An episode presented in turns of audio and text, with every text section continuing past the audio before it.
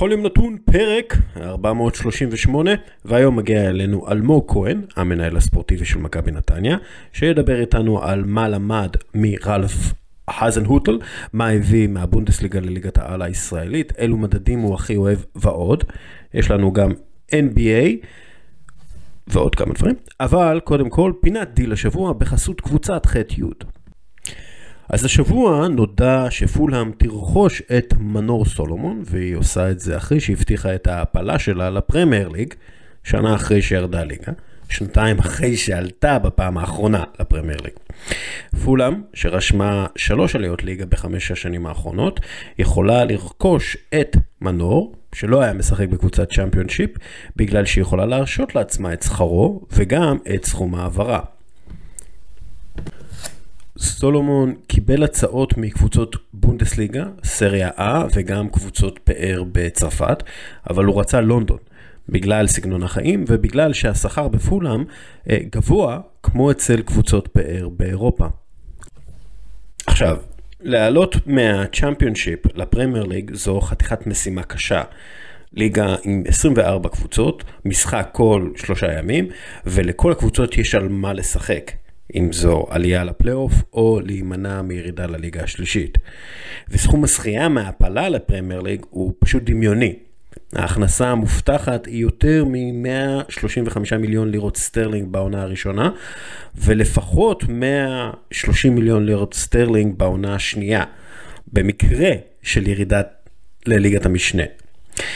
ואולם, למרות הקושי האדיר בהעפלה לפרמייר ליג, יש קבוצות עם יתרון אינהרנטי בליגה, ומדובר בקבוצות היו-יו, אלו שעולות ויורדות בכל שנה. או בקיצור, יש סיבה לכך שפולהאם נראתה העונה מעל הליגה בכמה רמות. יש לה שחקנים כמו אלכסנדר מיטרוביץ', שכבש מספר שיא של שערים לעונה, הארי ווילסון, פביו קרווליו, נתניאל צ'לובה, ז'אן מישל סרי ועוד. כולם שחקנים שיכולים לשחק בפרמייר ליג, כולם מרוויחים יפה מאוד, חלקם נרכשו בכמה מיליוני לירות סטרלינג. פעם, קבוצה שהייתה יורדת מהפרמייר ליג, היא הייתה מאבדת את רוב השחקנים שלה כדי לצמצם את ההוצאות ולשרוד כלכלית את הירידה החדה בהכנסות. אבל זה פשוט לא קורה יותר. ווטפורד ונוריץ' סיטי כנראה ירדו לצ'מפיונשיפ, וסביר להניח שיעלו חזרה אחרי עונה בליגה, או מקסימום 2. כמו כן, סביר להניח שפולאם תרד לליגת המשנה בעונה הבאה, ויש לכך סיבות מקצועיות רבות, אבל גם, בעיקר, סיבות מקצועיות כספיות. פולהאם, למשל, נהנתה מדמי מצנח מהפרמייר ליג. המשמעות, היא נהנתה העונה. אה, מהדמי מצנח הזה. המשמעות היא שהיא מקבלת לפחות 55% מההכנסות שלה בעונת הפרמייר ליג, בזמן שהיא בעונה הראשונה חזרה בצ'אמפיונשיפ. זה יתרון עצום על פני כל היריבות בליגת המשנה. זה נכון לכל יורדת מהפרמייר ליג. בשנים שאחרי הירידה, הקבוצות עדיין מקבלות שיעור נאה מההכנסות שהיו להן בפרמייר ליג כשהן בצ'מפיונשיפ. 55% בעונה הראשונה, 45% בשנייה וכ-20% בשלישית. הקונספט הגיוני. הפערים הפיננסיים בין הליגה הראשונה לשנייה הם עצומים, וצריך סיוע בלשרוד את הנפילה הזאת. עם זאת, בגלל שהכנסות הפרמייר ליג צמחו בעשרות אחוזים בשנים האחרונות, הפערים נפתחו עוד יותר. מחקר של אוניברסיטת שפילד הראה איך דמי המצנח מעוותים לחלוטין את התחרות בצ'מפיונשיפ. הסיכוי להעפיל לפרמייר ליג מליגת המשנה עם דמי מצנח גדול פי שלושה משל קבוצה רגילה בצ'מפיונשיפ. אגב, דמי המצנח פר עונה גדלו בערך פי שניים בין 2015 לחמש השנים האחרונות, מה שהוביל לכך שהרבה קבוצות צ'מפיונשיפ ניסו לעמוד בקצב על ידי השקעות חיצוניות וקרסו לתוך חובות. לפי החוקרים משפילד, דמי המצנח מובילים לחוסר יציבות פיננסית וסכנת פשיטת רגל לקבוצות רבות. לפי החוקרים, השיטה שבורה וצריך לחלק מחדש את דמי המצנח כדי למנוע את הפערים הבלתי אפשריים בתוך הליגה. לפי, לפי קריס ויילדר, מאמן מידלסבורו, לקבוצות שירדו מהפרמייר ליג בשנים האחרונות, יש פשוט יתרון עצום. ברור שזה לא רק כסף, אבל הכסף משמעותי כאן.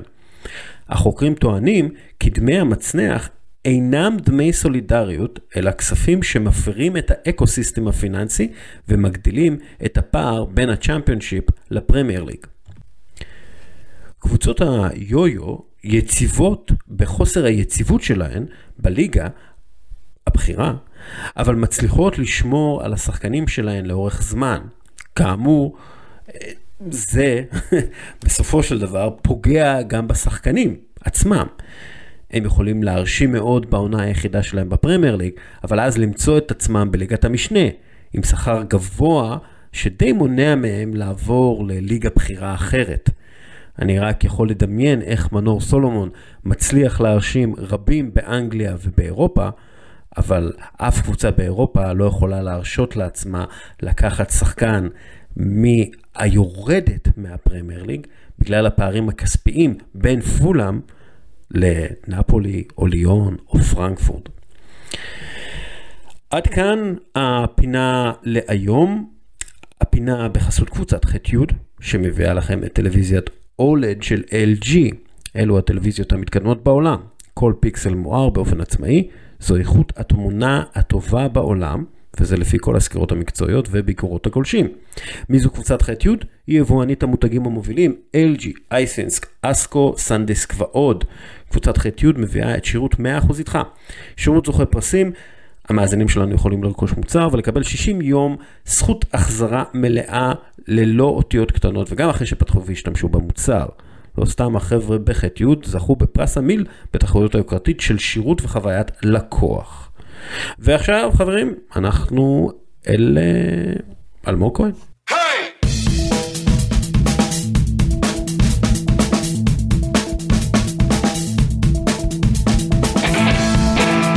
לפני כמה שנים סוכן שחקנים די רציני בכדורגל הישראלי סיפר לי על מה ששחקנים שלו אומרים כשהם בחו"ל.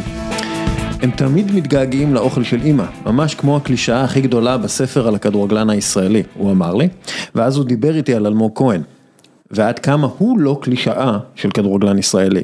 קשר אחורי חרוץ שמתגבר על קשיים כמעט לבדו בליגה שלא זוכה להרבה סיקור, בקבוצות קטנות. מקצוען על עם יותר מ-100 משחקי בונדסליגה ויותר מ-130 משחקים בליגת העל של ישראל. אלמוג כהן, המנהל הספורטיבי של מכבי נתניה כיום, שלום. שלום לכם. אני רוצה להתחיל איתך בשאלה שאני שואל את כולם, מה זו מנהיגות עבורך? אה, מנהיגות עבורי זה, זה לעבוד דוגמה ברגעים לא קלים, ברגעים קשים, ו, ולראות איך אתה מתנהל ברגעים האלה. זהו? זהו, זה הדבר היחידי מבחינתי שמנהיג צריך להראות. זה אומר שהולך טוב לא צריך מנהיגות? שהולך טוב אני חושב שלא צריך מנהיג. כי בערך כולם יודעים מה רוצים וכולם, אתה יודע, כולם זורם הזרם. שקשה, אז בעיניי אני רואה מנהיג, אחד שיכול לסחוף אחריו את האחרים, בצורה ובדרך שלא תפגע גם באחרים. שתצליח להרים אותם ל-level שהוא רואה את עצמו מנהיג, ולא להנמיך אותם כדי לעשות את עצמו מנהיג. אתה יכול לתת לי דוגמה? בהרבה מצבים שאני רואה שחקנים צעירים באימונים, שעוד שיחקתי וגם היום שאני מנהל מקצועי, אז אני, כשאני רואה שחקן צעיר נכנס בשחקן, אה, שחקן יותר ותיק, שחקן עם ניסיון, אז אני מעודד את זה ואני, ואני שמח שזה קורה, כי אני חושב, אני חושב בסופו של דבר, ככל שהאינטנסיביות באימונים תהיה יותר עצימה ויותר חזקה, ככה השחקנים ישתפרו יותר. כי מה שאני למדתי בגרמניה בכל השנים, זה ככל שהאימון יהיה קרוב למשחק, ככה המשחק יהיה יותר קל. ולצערי בארץ, המצב הוא שונה, המצב הוא שיחסית שומרים אחד על השני, בוא נגיד את זה ככה. באימון כאילו? באימון שומרים, לא דוחפים אחד את השני, לא, אין כניסות, אתה יודע, באימונים בשביל כאילו להגיע למשחק, ואז אתה מגיע למשחק, יש יריב שהוא נותן לך אגרסיביות, הוא נותן לך עוצמה שאתה לא רגיל אליה. זה משהו שאנחנו, שאנחנו, שאנחנו עובדים עליו כמעט כל אימון אצלנו בנתניה. אתה יודע, הדבר הזה של האגרסיביות, אני פעם שיחקתי כדורגל מול, אה, מול גרמנים. אה, ואחד מהדברים, כאילו ש, שאתה מרגיש על הגוף שלך, זה איך הם מגיעים לכדור. כלומר, הם מגיעים לכדור כדי, הם לא מגיעים כדי אה, לתקל או כדי להתעמת, הם מגיעים כדי לנצח ואתה נכון. מרגיש את זה בגוף שלך, אתה פשוט מרגיש מה זה אגרסיביות, כאילו זה קצת קשה לתאר, אבל זה פשוט יש רמת אגרסיביות אחרת לחלוטין. כשאתה, כשהיית איתם, והם גם גדולים יותר וחזקים נכון, יותר, זה... כן. זה גם, אני מדבר איתך גם על הצד השני, גם הצד שכמתוקל, הם מקבלים את זה הרבה יותר טוב מאשר פה אנחנו מקבלים את זה, כן? כשאתה מתקל שחקן ואתה באגרסיביות, אני רואה את זה גם על השחקנים שלנו. אז פתאום לוקח לו זמן, והוא שוכב בדשא יותר מדי, במקום, אתה יודע, תקלו אותך, קום, תקל חזרה, זה הכדורגל. כן. וקצת לפעמים, אתה יודע, זה, זה פוגע באיכות של הכדורגל הישראלי, כי אני רואה את זה בהרבה קבוצות. זה היה גם אצלנו הרבה פעמים, כן? אני זוכר שהערתי על זה כמה, כמה וכמה פעמים אצלנו, ש... שיש טאקל ואנחנו שוכבים על הדשא, ובסופו של דבר לא קרה כלום, אתה קם אחרי דקה, אז למה לא קום אחרי שנייה? כן. זה גם משפר את הכדורגל הישראלי, כאילו איך שאני רואה את זה, זה גם מציג את עצמנו במקום שהוא, שהוא, שהוא, שהוא הרבה יותר איכותי, נגיד את זה ככה, שראיתי עכשיו נבחרת גרמניה נגד- נבחרת הצעירה שלנו, הנבחרת הצעירה שלנו עשתה מחצית שנייה אדירה, באמת היא שיחקה ברמה מאוד מאוד גבוהה, והיא הייתה יותר דומיננטית ויותר טובה, ואני זוכר שהגרמנים קצת אה, התכווץ להם שרירים, והתכווץ שחקן גרמני שריר, ותוך שנייה הוא קם ויצא החוצה. לא יודע אם אתם זוכרים את זה, כן, כן, יודע, אפילו לא חיכה לאלונקה, לא כלום, הוציא אותו, הוא קם והלך, אפילו שהתכווץ לשריר. אז אלה דברים, אתה יודע, שמלמדים אותך, אתה יודע, שכאילו, שראיתי את זה וחשבתי, אמרתי, יאללה, תראה, הם מובילים 1-0, הם רוצים לנצח כי משחק כה חשוב, ובכל זאת, הוא מכבד את המקצוע שלו, הוא מכבד את, ה, את, ה, את, ה, את המקצוע הזה שנקרא כדורגל, וקם ויוצא מהמגרש בשביל... תגיד אלמוג. אם מה שדסקל אמר, אם אה, בגרמניה זה מאוד ככה ענייני, אני רוצה את הכדור לנצח בזה, בארץ זה, יש, זה יותר אמוציונלי הטאקל? כאילו, אה הוא לקח לי אני אראה לו מה זה, כי יש, יש כאן את ההיבט, האגו מדבר, או שזה מאוד ענייני כזה, אני רוצה את הכדור? לא, יכול להיות ש... יש משהו במה שאתה אומר, אתה יודע, אני חושב עליו קצת, שבארץ זה יותר, שאם מישהו מעיר לך, אתה יותר עניין של אגו ו... וכבוד, גם עם השופטים יש את זה, כן? שאני שם לב עכשיו שאני חושב על זה, אז אה, יש הרבה יותר אגו וכבוד פה מאשר, אה, מאשר שם, זה, זה בטוח בוודאות, כי שם אם יש כניסה, אז יש כניסה, הוא לוחץ את היד, פה נגמר הסיפור. ופה לפעמים יש כניסה, הוא שוכב, ואז הוא קם, ואז הוא רוצה אולי להחזיר חזרה. למ, למה זה? כאילו, לא יודע. שם זה בני אדם, כאן זה בני אדם, מה כן, ההבדל? כשאני חושב על זה, אני לא יודע, אין לי תשובה לזה. יכול, יכול להיות שזה ממש, כאילו, אתה יודע, הבסיס, הבסיס שהם מקבלים בתור ילדים, כלומר, אתה יודע, כשאתה מדבר עם אה, טוני קרוס או מישהו כזה, אז מבחינתו, המקצוע שלו זה כדורגלן, והוא צריך לעשות את כל מה שכדורגלן צריך לעשות, בלי פוזות, בלי עניינים, ואם הוא טוב ב... במקצוע עצמו, לא במה שמסביב, אז הוא טוב. ו- ופה בישראל יכול להיות שאתה יודע, יש טיפה יותר תדמית, טיפה יותר אגו, טיפה יותר, אתה יודע, וואסאח. אני אספר לכם סיפור, סיפור קטן שהיה לי, שהיה לי בגרמניה בבונדסליגה. אוהבים סיפורים. המשחק הראשון שלי נגד בייר מינכן זה היה עם נירנברג. נראה לי קיבלנו שם שש או חמש, לא זוכר בדיוק. משהו אה, ביירני כזה. כן, באנו לשם בחוץ עם, אה, עם, עם, עם נירנברג, ואחרי חמש דקות נתתי כניסה ל- לשויינשטיינגר בלי כדור, דרכתי עליו, ממש אבל עם סטופקס והיה קר מאוד, אפילו לא הסתכל עליי. לא הסתכל כלום, ואני מספר את זה גם לשחקנים שלנו היום, כי סיפרתי את זה לפרפה, לפרפה גויגון, שנכנסים בו והוא שוכב על הדשא, אני אומר לו, תקשיב, כשאתה נכנס ממך ואתה שוכב על הדשא, אתה גורם ליריב להבין שהוא יכול להוציא אותך מהמשחק. כן. זה הכל משחק מוחות. ושאני עשיתי את זה לשויינשטייגר, שהוא לא הסתכל עליי, אני הרגשתי מובך. הוא אפילו לא הסתכל מה- לראות מה עשיתי. כלומר, הוא הוריד לך, אותך, כאילו. הוא אמר לי כאילו, כאילו אני בכלל לא ברמה שלו. כן. מה הוא דורך עליי, אני בכלל לא מתייחס אליי. הוא עשה נראה לי גול ובישול גם באותו משחק. אתה יודע, אז כאילו... בשנים שלי בגרמניה, משנה לשנה יותר התבגרתי ויותר הבנתי, ויותר נהייתי באמת ממוקד בדבר אחד שזה במגרש, זה, זה להתרכז אך ורק בכדורגל, ואלה דברים שלפני לא הייתי עושה, כן? הייתי המון מתרכז בשופטים, והייתי מתווכח, והייתי רב, והייתי, והייתי, אתה יודע, מתעסק במיליון ואחד דברים, ולא בסופו של דבר במשחק עצמו, אני חושב שהשינוי הגיע בערך בגיל 24, משהו כזה, פלוס מינוס. מה גרם לשינוי? כל הדברים שלמדתי, גם התקופה בפועל תל אביב, שהבנתי שאם אני קצת מוריד את הרגל מהגז אז, אז יהיה לי מאוד מאוד מאוד קשה. ואני חושב כאילו, אתה יודע, בגרות בראש, גם התחתנתי, גם אה, הילדה הגדולה שלי נולדה. אתה יודע, זה הכל ביחד, וגם כל ההבנה הזאת של הכדורגל, אתה יודע, הייתי, הייתי שלוש שנים בגרמניה, וכאילו עשיתי סיכום של זה. של מה עשיתי טוב, מה לא עשיתי טוב, איך, איך לא קיבלתי את התחרות לפני, פתאום אחרי, גם שלא הייתי משחק, אני הייתי ראשון שבא לאימונים, דוחף כל אימון, אתה יודע, באמת. אני זוכר ש... שהמאמנים מהתקופה, כאילו אתה יודע שחזרתי לקנדיסט השנייה בגרמניה, אז המאמנים היו שורפים עליי, כל מאמן, משחק לא משחק, היו מתייעצים איתי על הרכבים, היו שואלים אותי את מי להביא, הכל הכל הכל. וזה לא משנה אם הייתי משחק או לא משחק, פשוט גורם למאמנים אמונה וביטחון שאני רואה את זה, שהקבוצה היא מעל הכל. אני, אני אישית, אלמוג, לא חשוב, אתה נותן לי לשחק או לא לא לשחק, זה לא מעניין אותי. כי הקבוצה היא הדבר החשוב. שאם אני אשחק אז הקבוצה היא בסיטואציה הכי טובה שאפשר. ו- וזה כאילו מה שהאמנתי בו במאה אחוז. זה, זה מרגיש לי, אלמוג, שמבחינתך מנהיגות, זה, זה גם עניין גופני.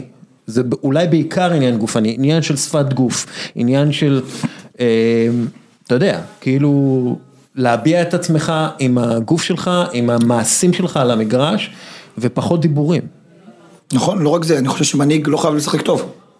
אוקיי. מנהיג הוא לא חייב להיות טוב, הוא לא חייב לשחק טוב.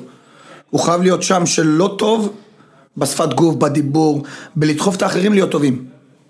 כי כדורגל, אתה יודע, כולנו יודעים מה זה כדורגל. בעיניי אם אני רואה, אני עכשיו מתנהג, אני מדבר על מנהיג בכדורגל. כדורגל אתה יכול להיות גם לא טוב. אף אחד לא יודע איזה יום אתה תופס באותו יום, אם הפס הלך טוב, הפס לא הלך לא טוב. אפילו בכדורסל, אם הזריקה הלכה טובה או לא הלכה טובה. זה אני... אפילו בכדורסל, כאילו גם אם זריקה הלכה טובה או, או לא טובה, אין, אין לנו, אתה יודע, אתה לא יכול להשפיע על זה, אבל על שפת גוף שלך, על אה, לדחוף את האחרים, זה משהו שאתה יכול להביא כל משחק, וזה משהו שאני, שאני, שאני מאוד, אה, מאוד מאוד מאמין בו. כלומר, אתה אומר, זה, זה הרבה סיפור של אה, לנהל את האגו שלך, כאילו, אתה אומר, אם אני עסוק בעצמי, בהגדרה אני לא יכול להיות מנהיג. נכון, כן, אני, אתה יודע, אני מסכים, דיברנו כאן, כאילו כמה שניות לפני זה, על שיש לי הרבה שיחות עם עדן קרצב, שמרגיש לי איתו מאוד שהוא הוא חייב להיות טוב בדשא בשביל להיות מנהיג.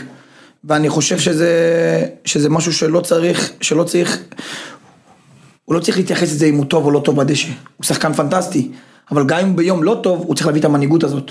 כי הוא צריך, כי השחקנים האחרים צריכים אותו, כי הם צריכים את המילה הטובה שלו, כי הוא צריך על עצמו להראות שהוא שם בשפת גוף, כי, היריבה מבינה שהוא שחקן מאוד משמעותי בשבילנו. כלומר, תהיה מקצועי זה עוזר למנהיגות, אבל זה לא מחייב שכל הזמן תהיה מקצועי כדי להיות מנהיג, מנהיג זה כל הזמן, זה לא נכון, משהו בדיוק. שיום כן יום לא. נכון. ס- סיפרת לו את הסיפור עם אה, שוונשטייגר? כן, הוא יודע.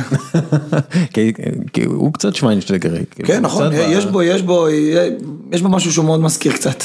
שוונשטייגר, מה התמונה הכי מזוהה עם שוונשטייגר? במונדיאל. במונדיאל, עם אדם. עם אדם, זה, נכון. זה, חביבי, זה זה מה ש... לוחם. כן, כן, זה לוחם, זה מנהיג. הוא זה- כאילו, זה משהו שאפילו לא התייחס, אני באמת, אתה יודע, אני מכיר אותו די טוב, כי תומאס לינקי הספורט דירקטור שהיה לי באינגולשטאט, שהייתי מאוד מאוד מקורב אליו, הוא חבר שלו מאוד טוב. לפני שהביא אותי ל- לאינגולשטאט, אז הוא דיבר עם שוונשטיינגר עליי. אז הוא, אז הוא מאוד החמיא לי, אמר לו כל מיני דברים, לא משנה.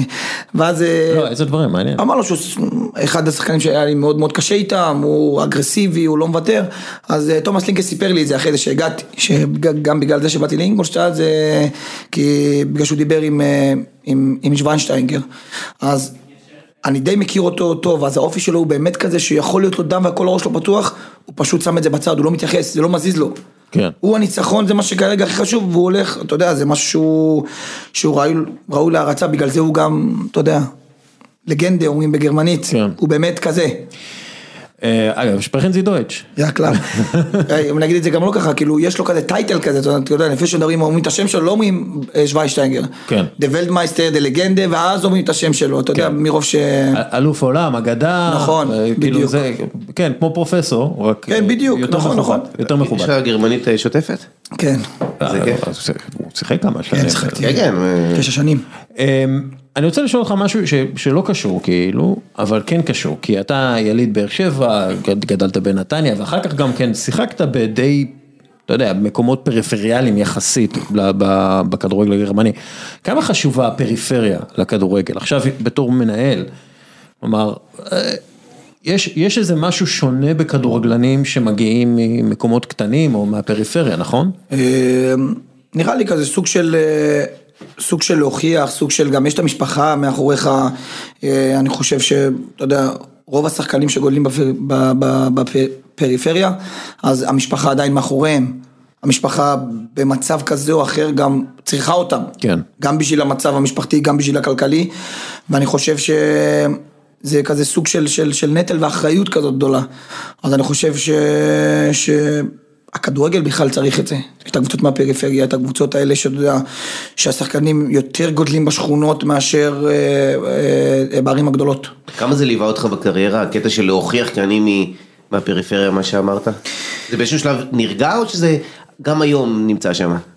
לא, את האמת, אולי, אולי כשהייתי ילד היה לי, אתה יודע, את זה שאני רוצה להוכיח, כי אתה יודע, באתי מ- מבאר שבע, אחרי זה, אחרי זה מנתניה, אתה יודע, הם, הם ערים מאוד מאוד דומות ב, באופי. באופי של האנשים, נגיד את זה ככה. באר ש- נתניה זה טריפוליטאים, באר שבע מרוקאים, פלוס מינוס, אז אה, הם מאוד מאוד דומים באופי שלהם, אז אתה יודע, לא, זה גם... אני זה- חושב יותר ההוכחה, רציתי להוכיח לעצמי שעם המבנה גוף שקיבלתי ועם מה ש... ועם כל המסביב, שאני באמת מסוגל להגיע לרמות הגבוהות, כי חלמתי על זה ואני חייב להגיד גם שההורים שלי ואשתי שאיתי, מאז שהתחלתי בערך אה, לשחק, אז אה, מאוד מאוד תמכו ועזרו, אז אתה יודע, תמיד היה לי את הגב הזה, הרגשתי כאילו ביטחון. כן. אגב, זה, זה משהו, ודיברנו על זה לפני, שברגע שהקבוצה מהפריפריה מצליחה, מרגישים את זה בכל העיר ותוך שנייה. כלומר, התחושה, הפיל בכל העיר משתנה באמת בזכות ניצחון בסוף השבוע, משהו שלא קורה בתל כי אביב. זה יותר מכדורגל, זה יותר מספורט, זה מראה שהפריפריה שווה לחלקים אחרים. נכון. כי בבאר שבע הם מאוד בנו על זה, הבאר שבעיות. נכון, נכון. בגובה העיניים למכבי תל אביב, אנחנו אותו הדבר. כן. לא רק בכדורגל. נכון, אני חושב שבכללי, כאילו כמו שאוריאל אמר מקודם, אה, הפריפריה מאוד חיה מהכדורגל. יש ניצחון, העיר שמחה. לא הולך טוב, אתה מרגיש את זה על העיר שהיא עצוב, לא יודע עצובה להגיד ככה, זו מילה גדולה, אבל... מחובקת. נכון, אתה יודע. כזה, הכל כזה רגיל פתאום, ושיש פתאום עכשיו, אני מרגיש את זה עלינו, בנתניה יש אייפ, יש דיבור, יש כיף, מתי המשחק מגיע, נגד מי משחקים, באים, אלפים משחקי חוץ, אלפים משחקי בית, זה משהו שלא היה, שלא היה הרבה זמן. זה, אגב, זה, זה רגש שאתה יכול לחבר אותו למה שאמרת לפני כן, ההבדל בין ישראל לגרמניה בקטע של האגו ורגש וכל זה. אה, יכול להיות גם קצת, נכון, אבל גם, בוא נגיד כאילו, האמת, אני הייתי? לא, אני הייתי בנירנברג, שם זה טירוף, הם כן. מטורפים. הניצחון ההפסד זה, זה כל העיר, זה כל העיר משתגעת. נירנברג זה מועדון אדיר בגרמניה. הייתי כאילו, במשחק אוקי קרח בגרמניה, וואי זה מזכיר לי. גם אוקי קרח זה וואו, אני מטורפים אני שם. פחדתי, כן. הייתי בקהל, פחדתי ממה ש... אז אה, כאילו דיברנו על נירנברג, נירנברג גם זה עיר שהיא מאוד כן. בטירוף על הקבוצה ויש להם אולטרס ענק ובאמת זה משהו, זה משהו טירוף. באינגולשטאט כן זה יותר, יותר אנשי עסקים, יותר משפחות, הם קבוצה שרק ב-2004 אה, התחברה כביכול, חיברו, חיברו כן, כמה, כמה שתי קבוצות, נכון, כאלה. כן, אז אתה יודע, זה, זה שונה, יש להם את אאודי מאחוריהם, כל הלוגיסטיקה, אתה מרגיש שאתה מועדון, אני לא יודע להגיד עשיר, אבל יש כסף באינגולשטאט. אגב, אה, לפי דעתי, וזה בכלל לא קשור לשיחה שלנו, אבל לפי דעתי מכבי נתניה צריכה למכור סנדוויצ'ים טוניסאים מיוחדים לאיצטדיון שלה. כאילו כמו שבבייסבול האמריקאי, כן, כן. אתה הולך ויש את ה... אתה יודע, את הבייגל הספציפי הזה באיזשהו איצטדיון, ככה צריך בנתניה. יש לנו סנדוויץ' טוניסאי של שמחה, אשתו של גיא בובלי. ל- בדיוק. זה זה הסנדוויץ' טוניסאי הכי טעים שיש. בדיוק, ו... היא צריכה לפתוח בסטה. כן, אבל לא, זה צריך להיות האוכל במצטדיון, בלי נקניקיות, בלי ארטיקים, רק זה. אבל אתה יודע, זה, זה אומר נגיד בן עילם, שהוא גם כן, הוא מביא המון רגש, נכון. המון זה, אז זה, זה סוג של התאמה, אפרופו הסנדוויץ' הנוטוניסאי, מה שאתה אומר על באר שבע, נתניה, מאוד מתאים. אני חושב שבני, בתור מאמן הוא עושה, בתור מאמן שבא מהנוער לבוגרים, הוא עושה קפיצה אדירה ממחזור למחזור, כן? איך שאנחנו נראים בעצמו, אתה יודע, אני עובד איתו צמוד כל יום. אה, אני חושב שאם בהתחלה זה, אולי אמרו שזה אנרגיות ו- ושהוא משתולל, אני חושב שהוא, שהוא טקטיקן והוא, והוא, והוא מבין את השחקנים והוא משתפר, אתה יודע, אתה יודע, זה כמו לראות אה, אה, אה, השתפרות של שחקן צעיר בממדים שאני לא מכיר, כן? באמת שאני לא מכיר, גם בתכנים באימונים, ואני חושב שהוא, שהוא עושה משהו אדיר, אני, אתה יודע איך שהקבוצה משחקת עושה לי גאווה בתור מנהל מקצועי, בסופו של דבר הוא עושה אותי מנהל מקצועי טוב. כן. אז אה, אגב, יוליאן נגלזמן אמר שכדורגל, אימון כדורגל זה 30 אחוז טקטיקה, 70 אחוז אה, יחסים בין אישיים או יכולות אה, חברתיות, זה, זה מה שהוא אמר. כמה אתה חושב שהאחוזים? זה, זה בערך אותו דבר או... אני חושב, אני, אני עושה את זה משהו כמו 50-50. אוקיי. אני חושב ש-50 אחוז זה רגש בין השחקן למאמן, ו-50 אחוז זה טקטיקה, שיטת משחק, סגנון משחק, אה, ככה אני הייתי עושה את זה. עכשיו, קודם כל, איך הגעת לגרמניה? כלומר, זה, זה בוא, כי, כי יש פה סיפור. אני אעשה את זה הכי, הכי מהר שאפשר. לא יותר מתאוס, הוא היה המאמן שלי במכבי נתניה, הוא הכיר לי, הוא הוא הביא את הסקאוט של אופנהיים, כריסטיאן מורקל קראו לו, ולמשחק חצי גמר נגד מכבי חיפה, שהפסדנו בפנדלים, הייתי ילד, והוא התלהב ממני מאוד, אני זוכר שהיה לנו פגישה אחרי זה, הוא אמר לי, שמע, אני מאוד רוצה להביא אותך לאופנהיים, אבל הסגנון משחק שלך הוא יותר לקבוצות שהן, שהן די נאבקות, שהן צריכות את האגרסיביות האלה, ואני, באופנהיים אנחנו, הם בדיוק עלו ליגה, והם התחרו נראה לי על אליפות החורף עם ביירן, באותו, באותה תקופה. כלומר, הוא מתחבר לאגרסיביות שלך, זה מה שתפס אותה? הוא התחבר לאגרסיביות, לזה שאני, הקצב משחק שלי הגבוה, הוא, הוא אמר שזה מאוד מתאים לכדורגל הגרמני, והוא אמר לי, אנחנו נהיה בקשר, אני, אני לא יודע אם אתה מתאים עכשיו לאופנהיים, אבל אני, אני אעשה את הבדיקות. ובאמת, רצה השם, אני באמת מאוד מאוד מאמין. באותו קיץ הוא עבר לנירנברג. כ chief scout של הופנהיים, chief scout של נירנברג, הוא עשה לי טלפון, אמר לי, שמע, אתה מסיים חוזה בקיץ, בוא תחתום בינואר. כבר על חוזה לקיץ והכל, באתי, באתי בינואר, חתמתי הכל, אז אה, בלי סוכנים, בלי כלום, ישירות דרכו, אני זוכר שהבאתי את דדי חדד, שאז היה חבר טוב מאוד של אבא שלי, הבאתי אותו שכאילו ייצג אותי, שכבר אנחנו יודעים שכבר הכל סגור, טסנו לשם, סגרתי ביחסית קצת כסף, כי היה לי הצעות עם יותר כסף, מכבי חיפה, מכבי תל אביב, והבטחתי לעצמי, אני זוכר שגם התראיינתי אז שאני, שאני מעדיף להישאר במכבי נתניה, כי באמת זה מועדון שעזר לי ולמשפחה שלי, ו... ואני בחור מאוד מאוד רגשי, של משפחה זה ערך, ערך מאוד מאוד מאוד מאוד גבוה, אז באמת רציתי לצאת אה, לגרמניה, ומאז כבר הכל אה, כשאתה, התקדם. כשאתה עובר לגרמניה, כמה הקשר עם המשפחה, כאילו, כמה, הקשר במשפחה נפגע בעצם מהמעבר הזה? אני חושב שהקשר כאילו יחסית בין ההורים שלי, אם אני פתוח איתכם, די נפגע, כי אבא שלי בא לגור איתי, ואימא שלי נשארה בארץ, אתה יודע, היא באה אליי, נגיד, פעם בשבועיים, לסופש, ובכל זאת, אבל הם לא היו אחד עם השני, עם כן. השנייה כמעט, אה, כמעט שנה, שזה, שזה המון.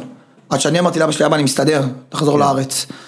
ואשתי הייתה אז, אשתי היום הייתה אז, חברה שלי הייתה בצבא, אז איזה כמה חודשים שהייתי לבד, כי אז היא באה לגור איתי. אז אני חושב שבסופו של דבר, כאילו כל המשפחה התמקדה אך ורק אה, אה, בקריירה שלי. וכמה זה חשוב בעצם, העובדה שאבא שלך היה איתך והמשפחה, אתה יודע, מן הסתם הכל היה ממוקד סביבך, כמה זה חשוב לך, כי בעצם אתה היית ליגיונר שנשאר הרבה זמן באותו מקום, מקום יחסית קטן, אתה יודע, לא לונדון, כן. אין קהילה יהודית גדולה, יש יער מאוד מפחיד, בוא ככה. יער יער מפחיד. אני כן, אומר- המשפחה מאוד חשובה לך, כלומר יש כאן... אני אומר, כן, בלי המשפחה, בלי המשפחה ואשתי, אני לא יודע אם הייתי מצליח להישאר כל כך הרבה שנים. תשמע, זה לא משהו קל להיות לבד שם. כן. ברור שהייתי הייתי חדור מטרה, אבל הם נתנו לי את ה- את ה- את השקט ואת ה- ואת הכיף הזה. כלומר אם אבא שלך לא היה מצטרף איתך בשנה הראשונה, ואחר כך חברה הייתי- שלך, אשתך... הייתי חוזר, בוודאות. כן. אם אבא שלי לא הייתי, תשמע הייתי ילד, הייתי בן 19 או 20, פעם ראשונה מקום שאני לא מכיר, לא מכיר את השפה, לא מדברים שם אנגלית. גם האנגלית שלו הייתה ברמה גבוהה אז, אז אה, לא מדברים שם אנגלית. ואתה בא לאספה רק גרמנית, השחקנים מדברים רק גרמנית. ואתה גם ילד, הייתי ילד אז. אז אה, בלי אבא שלי קשה להאמין שהייתי, שהייתי נשאר שם. שהייתי שורד השנה הראשונה.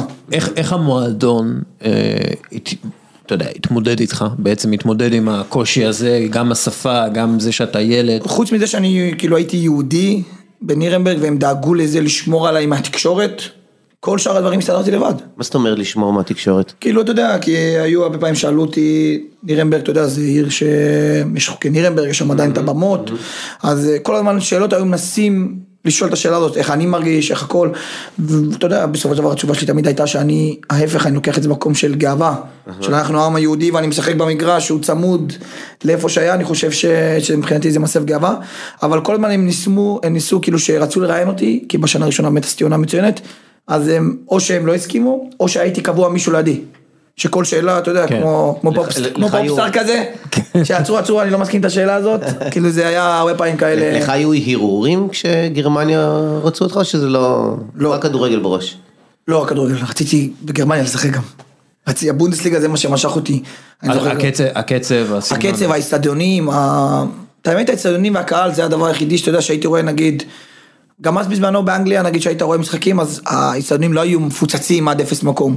ותמיד בגרמניה היה כזה את ה... את ה- את האולטרס. נכון, את האולטרס, מפוצצים, וגם כשהלכנו למחנה אימונים עם אה, עם מכבי נתניה, היינו בפרנקפורט, אז דניאל יאמר היה בעלים, נכנסנו לאיצטדיון של אה, איינטראכט, אתה יודע, מבחינתי, אה, זה היה משהו שלא ראיתי בחיים שלי, ואת היציאה, העמידה של, ה, של האולטרס, אז אתה יודע, נכנסתי לעצמי טוב טוב לראש, אין, זה חלום, אני חייב, אני חייב, אני חייב, אני חייב לשחק באצטדיונים האלה. והגשמת את החלום. ואגב, הצמידו לך מורה לגרמנית? או לא. כאילו, כלום, כלום, כאילו... לא, כמו שאמרת, לא, לא, לא דאגו לי בכלל, מה זה, יש לך משכורת, קח את הכסף, תשכיר אוטו, תשכיר בית, תעשה מה שאתה רוצה. קח מורה לגרמנית. כן, תלמד גרמנית. אגב, כמנהל ספורטיבי אתה לוקח מזה משהו, או שאתה אומר, אני, אני בדיוק ההפך, נכון, אני ההפך.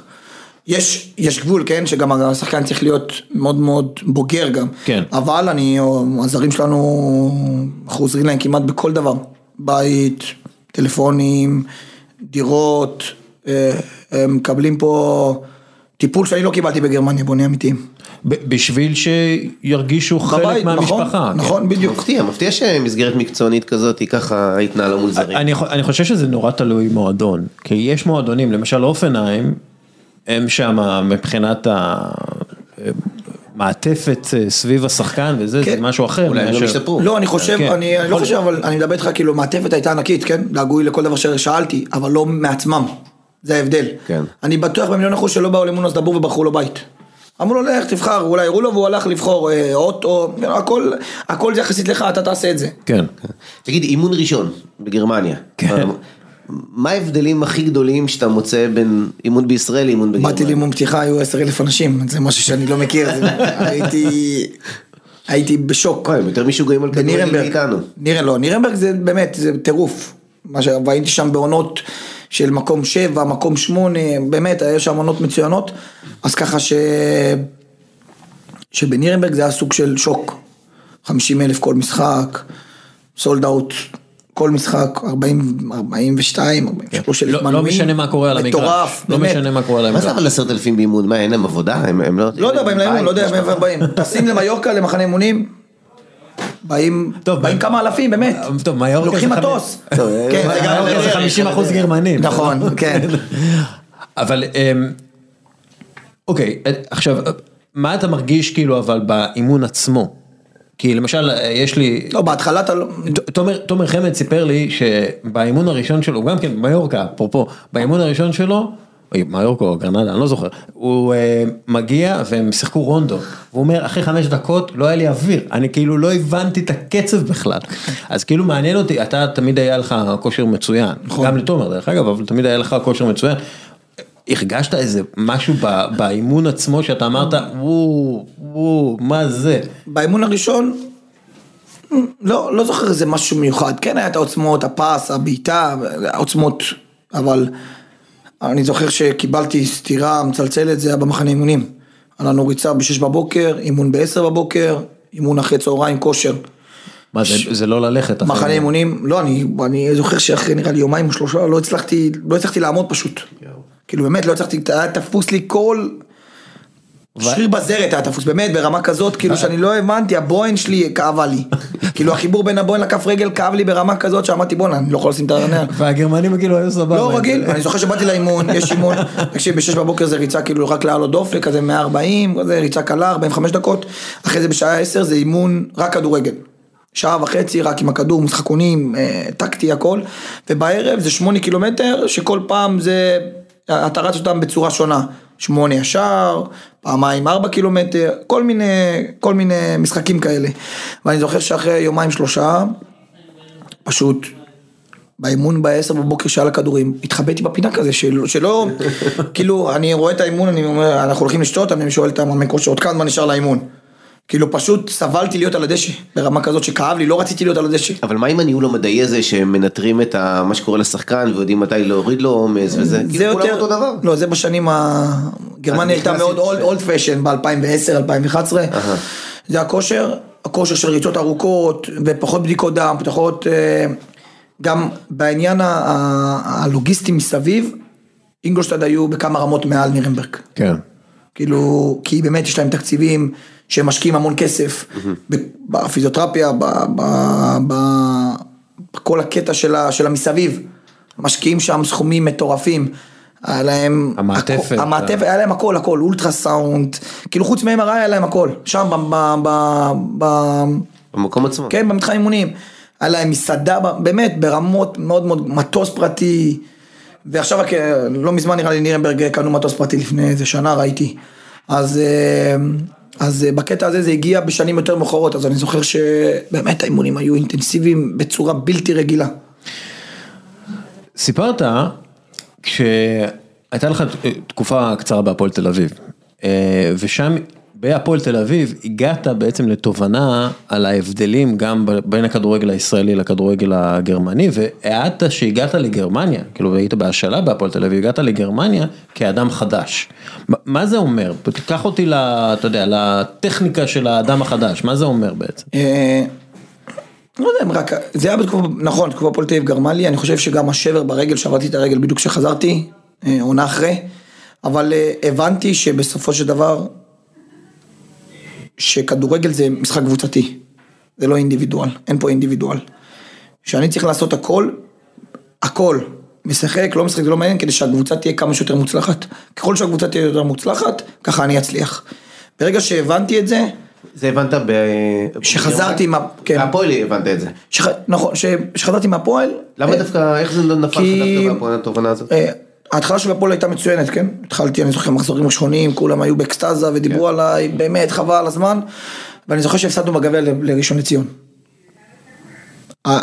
אני בתוכי היה לי משבר שלא הצלחתי להרים את עצמי.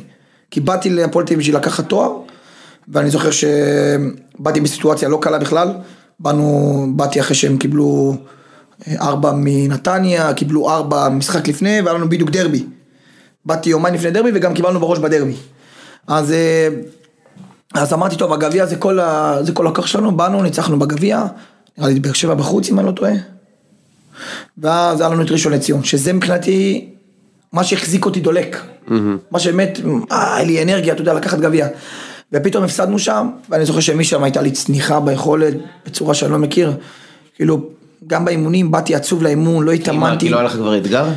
כן, סוג של, ידעתי לעצמי שאני חוזר לגרמניה, ולא לא יודע, לא מצאתי עצמי להדליק את עצמי, לא הצלחתי. אבל... משהו, משהו פנימי משהו במוטיבציה, פנימי, כאילו, כן, לא- במוטיבציה שלא הצלחתי, לא הצלחתי, לא הצלחתי להחזיר- להחזיר לעצמי את המוטיבציה, ומשהו פנימי, התחלתי לעבוד על, על, על הפנימיות, על המנטליות, על, על, על, על דברים אחרים, ואני זוכר שנגמרה העונה, אז באמת, מבחינה מנטלית הייתי, הייתי שונה. אתה יכול לפרט לי את השוני הזה, מה, מה היה השוני בעצם?